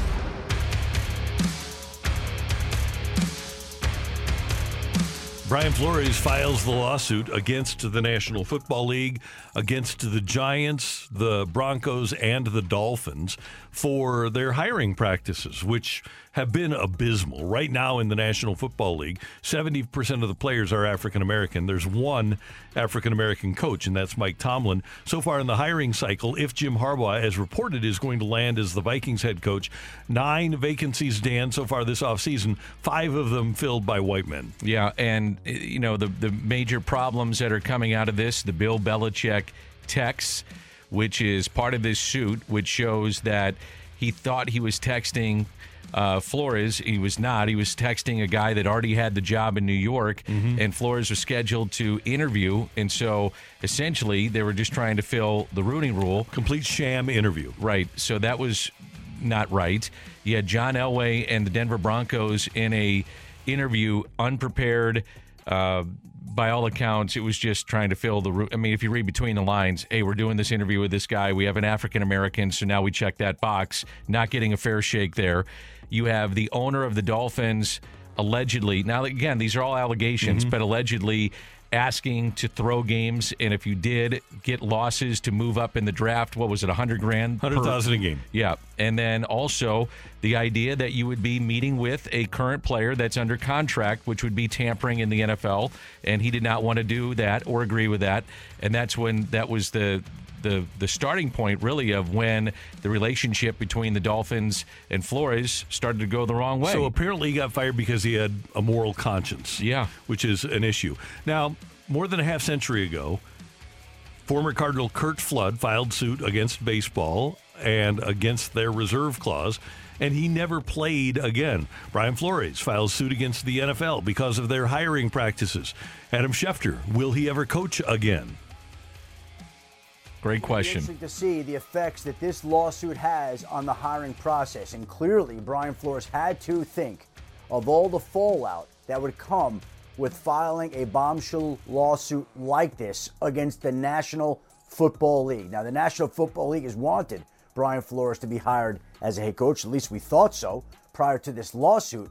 But after something like this, when he's suing the league and all the teams in the lawsuit, clearly you would think, I'm not a legal expert, that that would jeopardize his chances at getting one of these jobs. But he had to know just what he was doing before he filed that lawsuit. I, well, here's where I'm going now. Let's advance the story. Mm-hmm. So, yeah, he does he ever coach in the NFL again? That's it'd be tough. I Right. mean, he's taking a major stance against the league, and uh, obviously, it's a stance that uh, is a bombshell. So Right. that's and he's not in a union. This is like right. Angel Hernandez filing suit against MLB. what I don't understand is like Eric Bieniemy. Like this guy is is done a by all accounts a tremendous job, and then when he doesn't get a head coaching job, you hear, well, he didn't he didn't uh, interview well. Really, what's that mean? I mean. Some guys interview well, some guys don't. But where's the proof in the pudding? I mean, it, he's putting up numbers, and, and again, he's got weapons, but he's done a great job. And he's an Andy Reid guy. Dan, Yeah. you look at Doug Pederson, Andy Reid guy goes on and wins the Super Bowl. Matt Nagy, they hate him in Chicago, but Andy Reid guy, coached four years, went to the playoffs in two of those with Mitch Trubisky as Yes. his quarterback in three of those. Uh, you, you've got Andy Reid guys in Baltimore, John Harbaugh, one of the best coaches in the league. You've got so many people that have succeeded, and Andy Reid advocates for Eric Bieniemy, and yet he has not had an interview in this hiring cycle. And the abysmal Houston Texans have never, in two years of head coaching openings, interviewed Eric Bieniemy. Now, some of the tentacles of this, and I brought this up uh, in the seven o'clock hour when we first were talking about this, is that Stephen Ross is a billionaire, the owner of the uh, Miami Dolphins. And, you tell me if I'm off base on this thing, Randy. If you think I'm I'm kind of crazy or looking too deep into this, and I, and I mean this. Maybe I'm looking too far into this, but he's invested in the sports gambling startup. It's the Action Network, uh, which is another move by the NFL to capitalize on the growing trend of legal sports betting. And I, I think we'd all have to be naive not to think that sports betting in all sports is across the board. It's it's getting legalized in most states. There's different caveats and things that need to happen.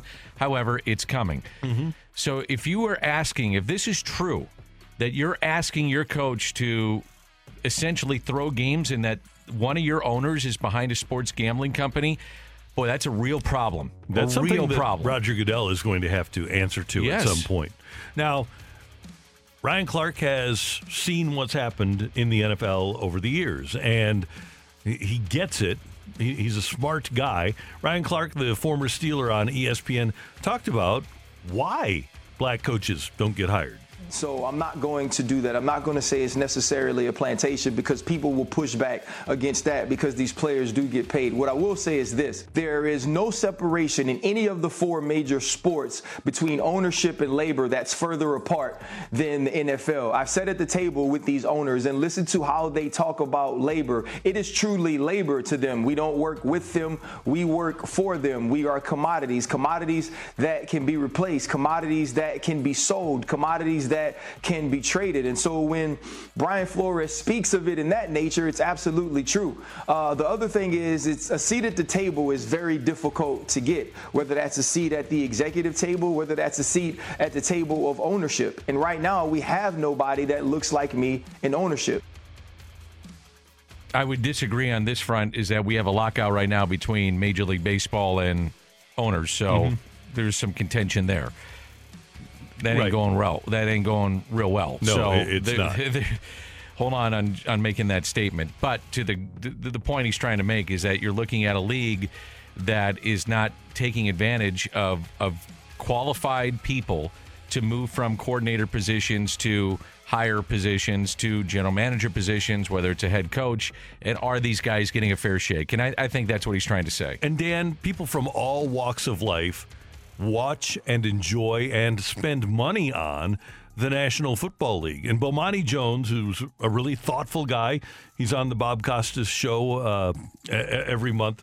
He talked about with Freddie and Fitzsimmons on ESPN Radio what the NFL is dealing with with a lawsuit like the one Brian Flores has, has filed. The lawyers that he has do that does imply a level of credibility to this, and a reason that I think that the NFL might need to worry a little bit more because I'm not sure how much the image part of this actually matters. We've been having the same Dan Rooney Rule discussion for the last 20 years around just about every single hiring cycle.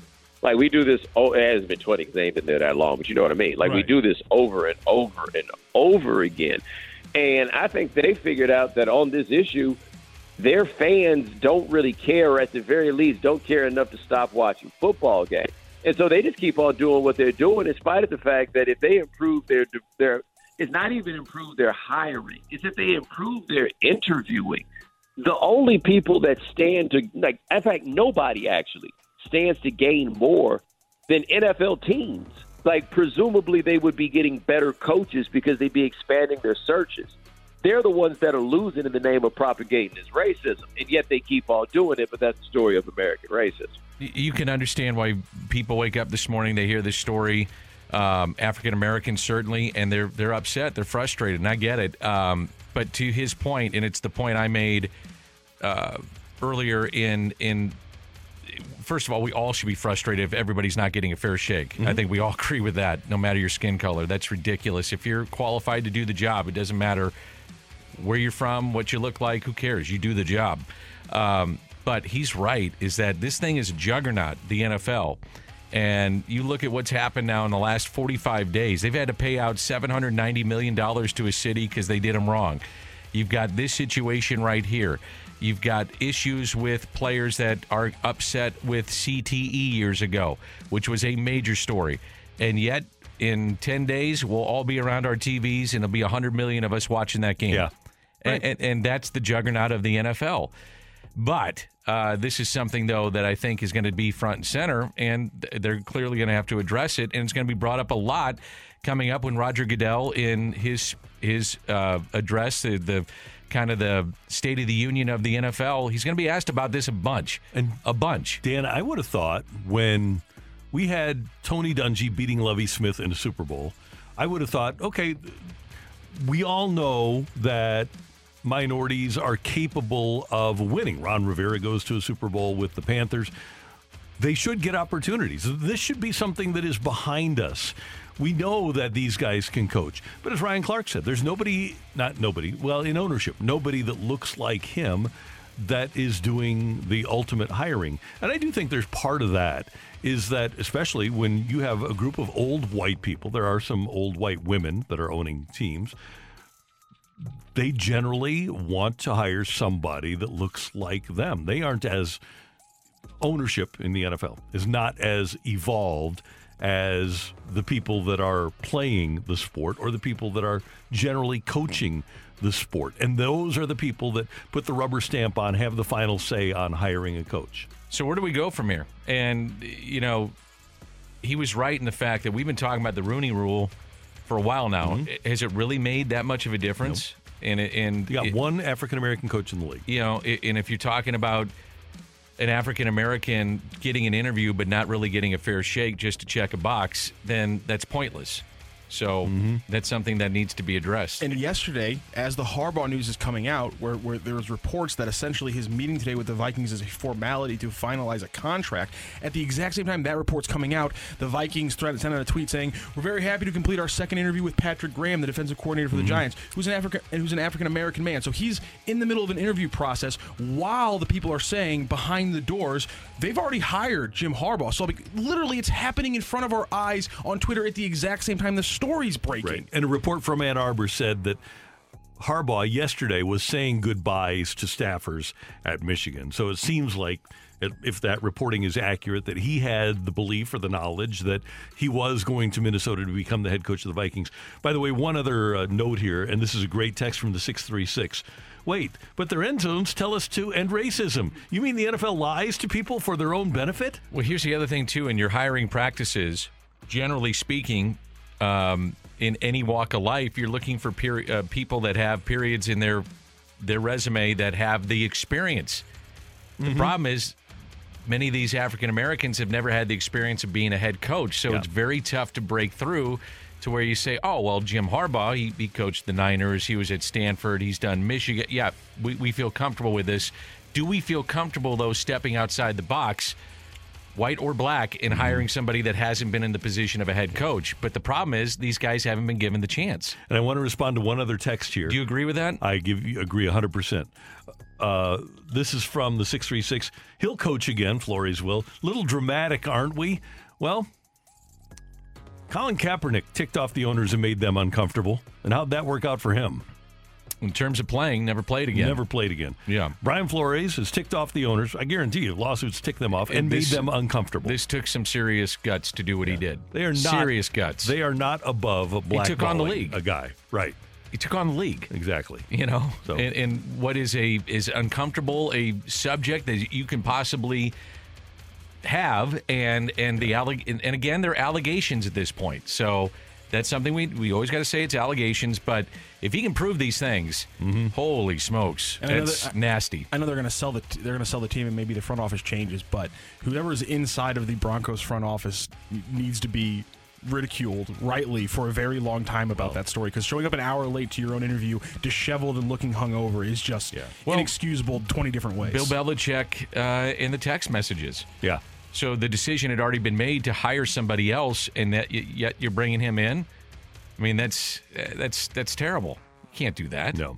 That's Dan. That's Matt. I'm Randy. And coming up next on 101 ESPN, apparently the talks between Major League Baseball and the Players Association went poorly yesterday. How will you feel if spring training is delayed in a couple of weeks? That's next on 101 ESPN. We're right back to the Karraker and Smallmon podcast, presented by Dobbs Tire and Auto Centers on 101 ESPN.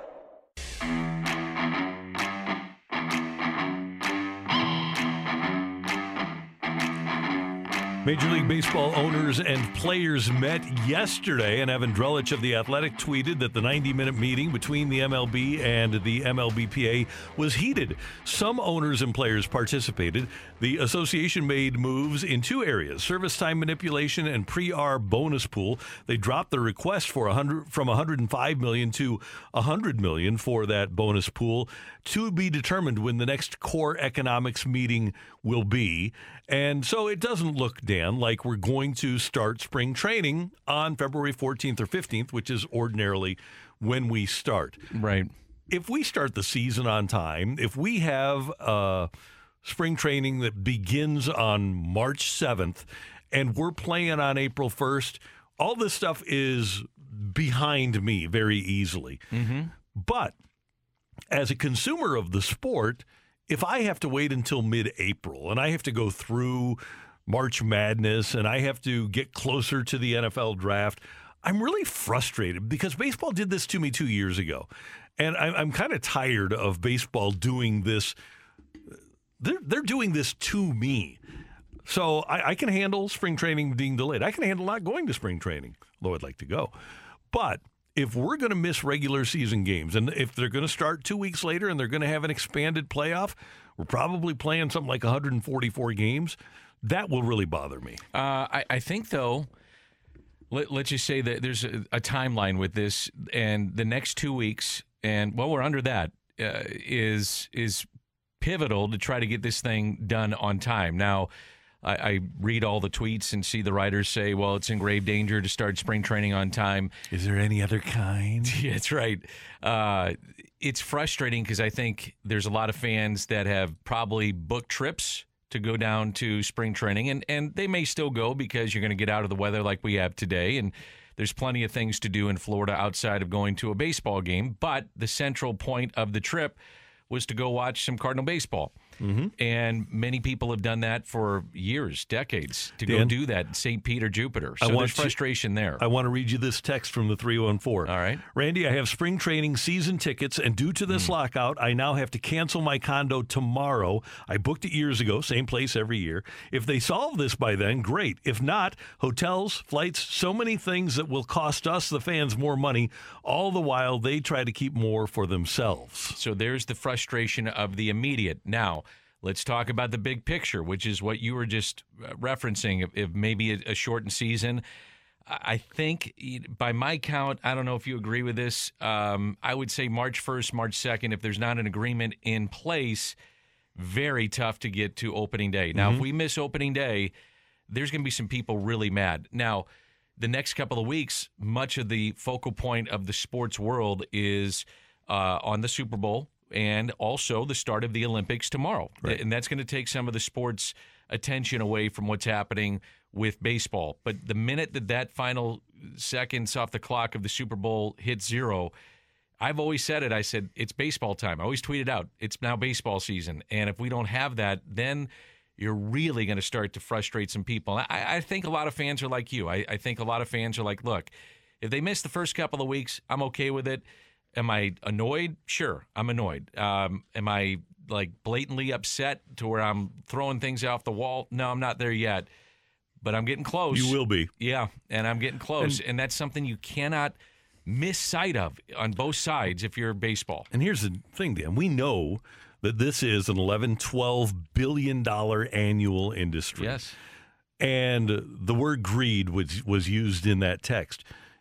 You can't honestly tell me that a group of 800 players and a group of 30 owners can't come up with a reasonable way to defi- divide 12 billion dollars amongst themselves in an easy manner. Well, the thing I think that's changed it as opposed to other years, and that includes when we lost a World Series, is what's going on in our world. And we're we're in a pandemic, and we've already had a shortened season. Last year we had limited attendance for fans that love and enjoy the sport Mhm. and and go to a lot of games. And when you look at uh, where we're at now with inflation and various things happening in our country, a lot of divisiveness. I mean, there's a lot of things going on that this frustrates people. Where I, I, you know what I hear more than anything, Randy, and I, I'm around town all the time. You know this, and there various events and charitable stuff, and and people come up and they want to talk baseball. The prevailing thought I get is that I'm not mad at the owners, I'm not mad at the players, I'm mad at baseball right now. Yeah. I'm mad at everybody. Well, I'm not taking a side. Like I'm really frustrated because I love the sport. Here's an issue, and we'll we'll get somebody on next week. My daughter works in the social media industry, and she said that for people below 25 years old, the social engagement for baseball is so far below that of the NBA, the NFL, and then the NHL is down further. And then MLS is shooting up. MLS does a great job. Yep.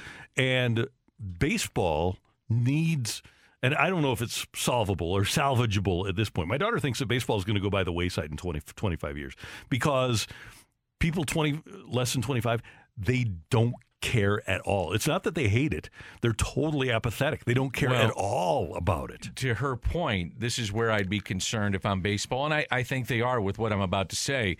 In 25 years, those kids are your your season ticket holders. Mhm. They're the ones buying your suites. They're the ones watching on television. They're the ones that say, "Let's go take the family to a ball game."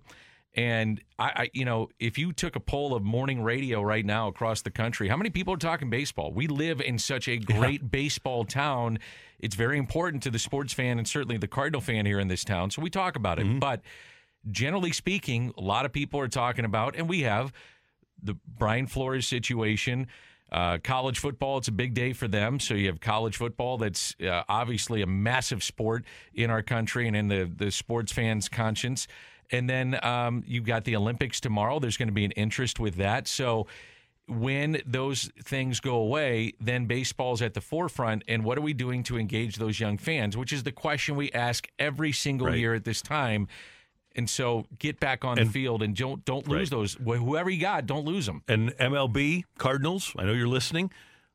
For those people, it starts with social media and social media engagement. That's Dan. I'm Randy. Coming up, a quick version of You're Killing Me, Smalls, before we talk to Eli Drinkwitz to close things out today. Karraker and Smallmon, Danny Mack in for Michelle on 101 ESPN.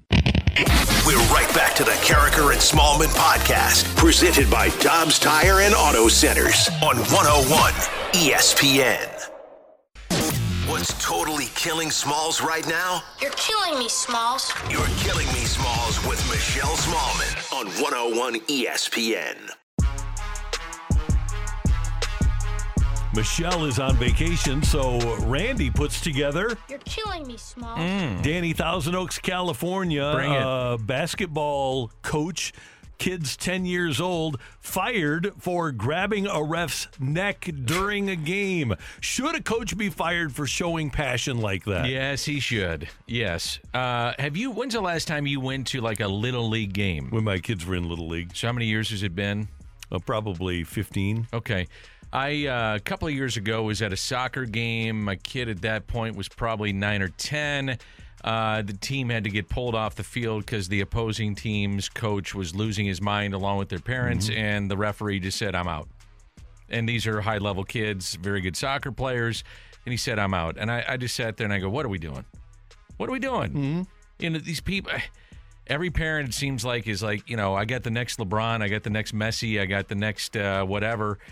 And I get it. I you know, you're you're passionate about your kid, but at the end of the day, I say this sometimes to um, friends of mine. I said, "Do you remember the score of the game last Saturday?" No. Exactly. That's the point. you don't remember because no one cares. Dan, uh, I did a lot of high school football over the years. I ran into your brother a lot because he was a great high school official. He got asked to go do some big time college stuff Yeah. too. And, and we can't get enough high school officials in the St. Louis area now, and teams have to play on Thursdays, Fridays, and double up. Saturdays so that officiating crews can double up because officiating crews are so often accosted by parents after games. And it's not worth it. And for some of the kids at, at lower levels, what I mean is lower ages, it's it's teenage kids. Mm-hmm. You know, making whatever they're going to make uh, to go call the games, and and unless a referee is just out of control in terms of their behavior, you're going to run into bad ones. Yeah. it- in youth sports, it happens. Right, but they're making a commitment. They're trying to help kids. I- I- yes, they're good. Majority of them, They're- yes. yeah, uh, you're- Absolutely. If you're officiating high school or little league games, you're doing it because you, you care about other people. You certainly aren't doing it to get rich. I, I did. Um, I used to umpire a lot of games when Yeah. I was a kid, and uh, even back in the day, man, I'm almost 50 years old, so we're talking, you know, geez, 35 years Mm-hmm. ago, almost 40. Uh, yeah, I, I'd have parents all over me, all over me. Yeah, it's unbelievable. Yeah, and whatever. You're killing me, Smalls. So, Dan, they've got this show, Celebrity Big Brother. Haven't seen it yet, but Lamar Odom is on it. I'm going to start watching it because Lamar Odom said to people in the Big Brother house, I had some good dreams last night. I dreamt about my ex wife last night. He said that he's not over Khloe Kardashian and is still dreaming about her. Really? No. Now, is- Khloe just came out with a uh, revenge body. Did you see yeah, that? yeah, Yeah. ooh. Yeah. So, but do you think it's on Lamar? No, I don't think. It, I think it's more on Tristan. I think so too. I mean, she's she's clearly not happy that Tristan is uh, gone a- awry and and decided to have some more babies without her. And she apparently told him no matter what he does, she'll st- she'll keep coming back, which just seems like you're kind of setting yourself up for more Failure. disappointment. Yeah, failure. a- a, lot of disappointment, yeah. I wonder if he ever has dreams about that. Uh, does he even remember that uh, week at the Bunny Ranch? Yeah, the Bunny Ranch or something. Remember they used to have a um, a show on HBO that went behind the scenes in the Bunny Ranch. Yeah, I remember that. Yeah, it was a hell of a show. it was. You're killing me, Small. Dan, I got to tell you, I like Washington football team better than Washington Commanders. Why? Uh, I just think that they had developed something there. Their the Commanders logo looks really stupid. Describe it. I haven't seen it yet. It's just a W. They could have done it with the Washington football team. It's I, I don't I like I I want a nickname of some sort. And you know what what, what happens with nicknames and everything else, Randy? And again, they did this because of the former name. Mm-hmm. I understand that. But if you stayed with Washington football team, I don't think you sell as much merchandise. That's so true. so now you come out with Yep. the Commanders, and you're going to make yourself a bundle of money. You're going to get the hats, the jerseys, the pullovers, the shirts, uh, the workout gear with Commanders on it because you're going to stay up to date. So you've just made yourself a bundle of money by doing that. Hail to the Commanders. It works. Hail victory. Commanders on the warpath. Fight, Fight, fight, for fight, old fight. DC. Maybe. Yeah, it works. You got an extra syllable, but you can do it. I think you can pull it off. Yeah, I think so too. What about the Hogs? You want to bring them back? No, that's not going to work. No, that's I used to have a big poster of the Hogs. That's politically incorrect now too, because you can't have guys dressing up as with with dresses and hog noses anymore. Really? No, I don't think so. I think that offends hogs. Oh, hogs don't wear dresses. I used to love that poster I had. It was a great poster. They had the lipstick going. the they had the uh, the fake hair. You know, they were in their skirts and these big beefy linemen. It was awesome. Those were the days. They were. Uh, that is your Killing Me Smalls on 101 ESPN. Coming up, it is signing day again for Mizzou head coach Eli Drinkwitz. Will be kind enough to join us in just a few moments to talk about it on 101 ESPN. We're right back to the Karraker and Smallmon podcast, presented by Dobbs Tire and Auto Centers on 101 ESPN. Dan McLaughlin is in for Michelle. I'm Randy Karraker, and we head to the Brown and Crouppen Celebrity Line. And it is signing day again in college football, and the head coach of the Missouri Tigers, Eli Drinkwitz, joins us on 101 ESPN in St. Louis. Good morning, Coach. How are you doing? I'm doing great. How are you doing? Doing well. I want to know how you handle the snow. 10 to 15 inches in Columbia, just like here. How do you handle it, you and your family? I go to work. They don't pay me to have, they don't pay me to have snow days. There's no snow days in Florida or Georgia, so we get up, we get up here and get our stuff going, and and uh, have had a couple of signings today, and and uh, in here watching tape, get on the phone, and do the things we need to do. Love that. And the other question I have for you right off the bat uh, during the break, our producer, Matt Rocchio, was talking about Star Wars. Are you a Star Wars guy? I've seen a few episodes. Okay. Well, sometimes you you, you know you got to dress up or come out with a lightsaber. You know, you never know during Yeah, a press we- conference. Yeah, we've seen a few episodes too. Yeah. Yeah. Uh, Yeah.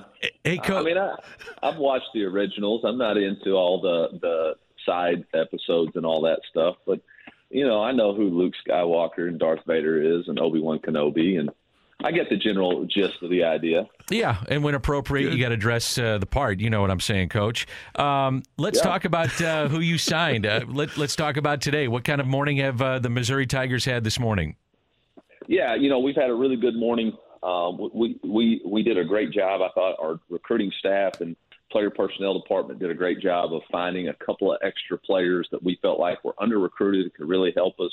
Uh, Curtis Piegler out of uh, Demopolis, Alabama, an offensive lineman um, who we think's got really good length and athleticism and, and, and just a physical player.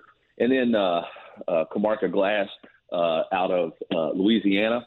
Um, who is a 6'4", 210 pound linebacker who can really run and hit, got great size, is going to be able to add to the length of our football team and speed.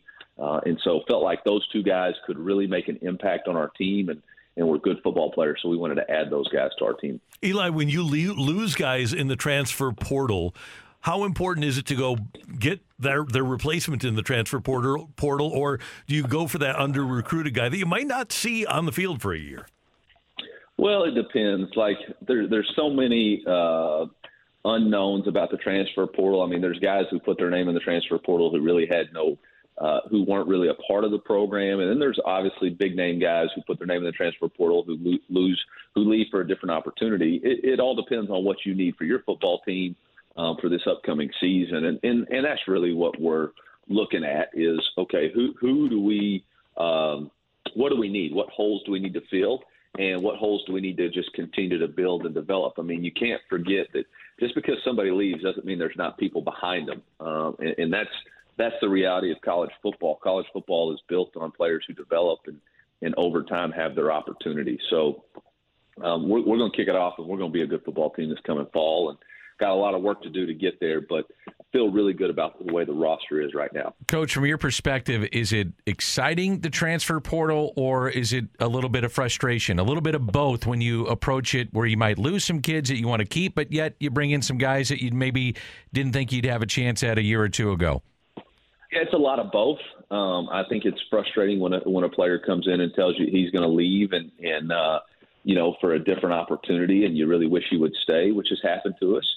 Um, um, and but it's also exciting when you know you get to utilize the transfer portal to add value to your team and and and kind of create uh, some competition. I think both sides have to be very cognizant. I think as coaches, we got to be cognizant of the grass isn't always greener. Like the player out of the transfer portal may not be exactly what they what you thought. They're leaving for a reason too. But same thing with players. Um, you know, the grass may not be greener at the other location that they're considering too. So I think it's a, uh, you know, anytime you're in a new frontier, uh, there's always going to be, you know, some trepidation about how you go through it. Eli Drinkwitz with us on 101 ESPN. How many of your early signings do you already have on campus? Um, well, you know, it, it, this whole traditional signing day and signings are different. We have six freshmen, um, but we have all of our transfer players um, currently here um, on campus too, and, and so I think we signed uh, maybe 12 or 13 of those, and, the, and those guys are here on campus ready to go. So, um, you know, we, we've got probably a class, a new class of, of 18 or 19 on campus right now. Eli, when I was in high school, nobody graduated early. Was it like that for you? To, were, were people graduating in December so that they, they could get into college in the second semester of their senior year? It was very rare, and it's a, it, you know it was very rare. Now, when I was coaching high school football, you started to see it, and it was mainly for uh, quarterbacks. You know, those were the guys mm-hmm. uh, who would leave early. But it's excuse me, it's becoming more and more a reality of, of college football. How about uh, and, and you can imagine the excitement around Luther Burden here in St. Louis and around the area, around the state. Uh, is he on campus? Have you seen him? What, what's going on with Luther? Yeah, I see him every day. Luther's on campus. He's working out really hard, uh, putting in the extra work on the weekends with the quarterbacks, uh, and, and is is doing all the things uh, that he needs to do. I, you know, want to caution everybody: it's still going to be a process and adjustment to college football.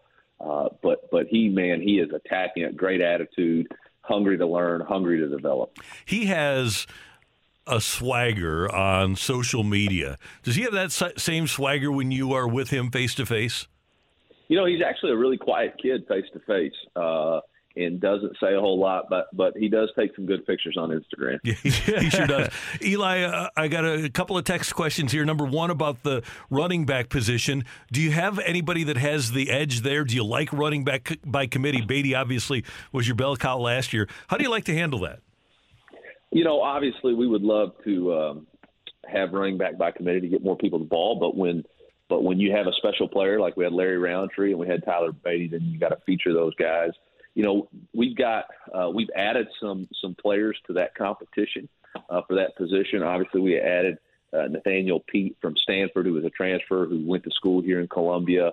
Rockbridge was a state 100 meter champion before he went out to Stanford and wanted to get come back. Uh, we added Cody Schrader, who's actually from St. Louis, who was uh, played at Truman State, led the entire NCAA in rushing, and so there's going to be really good competition at that position. Um, and we won't know anything till coming out of spring, kind of where those guys are at, and then going into fall camp. And then will you open up quarterback? Will that be an open competition with the freshmen plus the two guys that are coming back? Yeah, absolutely. Open competition. You know, we opened it for the bowl game. Felt like Brady played well in that bowl game, but uh, look forward to see how Tyler continues to develop uh, this offseason. Brady continue to develop uh, and, and see what happens when Sam gets here. What is the uh, like your your next couple of weeks are probably you probably have your life mapped out, but uh, what are the next few weeks for for Mizzou? Yeah, right, for Mizzou football. So you guys are working out, but then you got spring practices. How many you can have? Then the scrimmage, all those things. So this is obviously a big day, but then what's what's tomorrow and beyond look like in the next few weeks and months? Yeah, so our guys are working out. Uh, they work out five days a week. We have football school three days a week where we're um, you know different curriculums for each each week. First week is player skill development, skills and drills. Second week is um, uh, football intelligence, just FBI, and then the third week will be scheme development. And then February 23rd and 4th we'll start spring practice, um, and we'll get 15 in before we go on spring break on March. I think March 24th or 5th is our last uh, spring practice, and then uh, that gives us an opportunity to go to spring break, come back in April and really uh, dive into the weight room, get five weeks of uninterrupted training. They'll get about a week and a half off after finals. They'll come back in here and we'll get eight weeks of uninterrupted training before fall camp.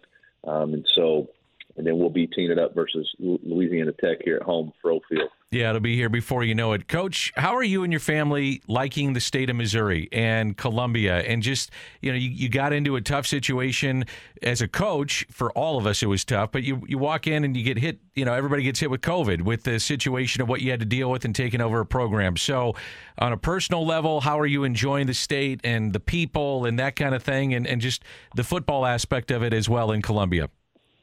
You know, we our family really has enjoyed our time and the reception that we get, and and uh, you know, we're really comfortable. Girls are playing basketball. We got softball coming up. My four year old's fixing to start t-ball softball, and so you know, we're really getting into a good rhythm and routine. We obviously. Uh, you know, I took my daughter to the Kansas City Chiefs game on Sunday. Cool. Had a great time, great time there. Uh, went to the Cardinals last summer on my daughter's birthday, and, and look forward to opening day there. Got to get to a Blues game. Haven't been to that just yet, but but going to get that done soon. And so, man, we love the state. We always go down to uh, Table Rock Lake for the Fourth of July and and have a great time down there. So um, we really enjoy the state of Missouri and, and all the things that it's it's for you know does for us and and uh, the accessibility that we have to two large metropolitan areas and the different um, you know, really cultures that both of them have. Whether you go to the Hill on St. Louis, or you go to the Plaza uh, in Kansas City, or the World War One Museum, or you go uh, to a Cardinals game, Chiefs game, it's just a lot of fun. Get down to Springfield, get down to the lakes of Branson. Um, you know, it's just a great state. We're, we're our family's very proud to be here and proud to represent this university. Eli, one last thing. As competitive as you are, I have to believe that you love the idea of Georgia and Alabama playing for the national championship. And those are the teams, the, the programs that you're chasing down, and you're in the same conference as those two teams. Yeah, I mean, it just it reminds you that your your best path to winning the national championship is playing in the SEC and winning your conference, and so that's the mark. That's what we have to do. Um, that's the competitive drive that our everybody in our organization understands and knows. They've got the the standard, and we got to go meet it. Uh, it starts with great recruiting, which we we continue to do. You can't just do it once. Um, you got to stack good classes. You got to develop your players. Um, we got to continue to get buy-in from the community and invest and understand that it's not just going to happen overnight. It's going to take some time. Uh, but we're putting in the work to make it happen. You sure are. Great to hear your voice. Congratulations on the signings today. We always appreciate you coming on, and we'll talk to you soon. All right, man. Appreciate you. Thanks, Thanks Eli. Bye-bye. Eli Drinkwitz, Mizzou football coach on 101 ESPN. Boy, he's got the state figured out. That was a, a nice sales pitch there, wasn't I, it? I would say so. He's got the Hill, he had the Memorial, The Plaza. he had the Cardinal game, Chiefs game. Yeah, he's all over it. He's great. Yep, he's fun. Uh, this was a great show. Great job today by our producer engineer, the one and only Matt Rocchio. Thank you. Thank you, Randy. Thank you, Dan. And Daniel, tomorrow we're going to talk a little Big Red football. I love it. With uh, Bob Underwood from Big Red STL. Does a great job. He- I, I he love does on Twitter. his stuff. Going to talk to Greg Amsinger. We've got quite a show coming your way tomorrow. For all of us, thanks for tuning in, texting in, and being a part of the show. Tim McKernan, Action Jackson, and the Balloon Party coming up next on 101 ESPN. Until tomorrow at 7. Have a great day, St. Louis. You've been listening to the Karraker and Smallmon podcast, presented by Dobbs Tire and Auto Centers on 101 ESPN. When it comes to sports, you can't beat live. Vivid Seats has tickets to all of your favorite teams at great prices, and all with a 100% buyer guarantee. Visit vividseats.com or download the app and use 10 sports for $10 off your first $100 purchase. Here's the lowdown on lowering bad cholesterol from Leqvio. Lowering bad cholesterol is hard, but you could do hard. You lived through five fad diets, 11 sleep training nights, nine mediocre middle school recitals, one heart attack. And with Leqvio, you can lower your bad cholesterol and keep it low with two doses a year after two starter doses. Prescription Leqvio inclisiran is given by a doctor for people with known heart disease on a statin with diet who need more help lowering bad cholesterol. Common side effects are injection site reaction, joint pain, urinary tract infection, diarrhea, chest cold, pain in legs or arms, and shortness of breath. Results may vary. Learn more at leqvio.com or call 1 833 537 8462. Ask your doctor about Leqvio. That's L E Q V I O. Lower, longer, Leqvio.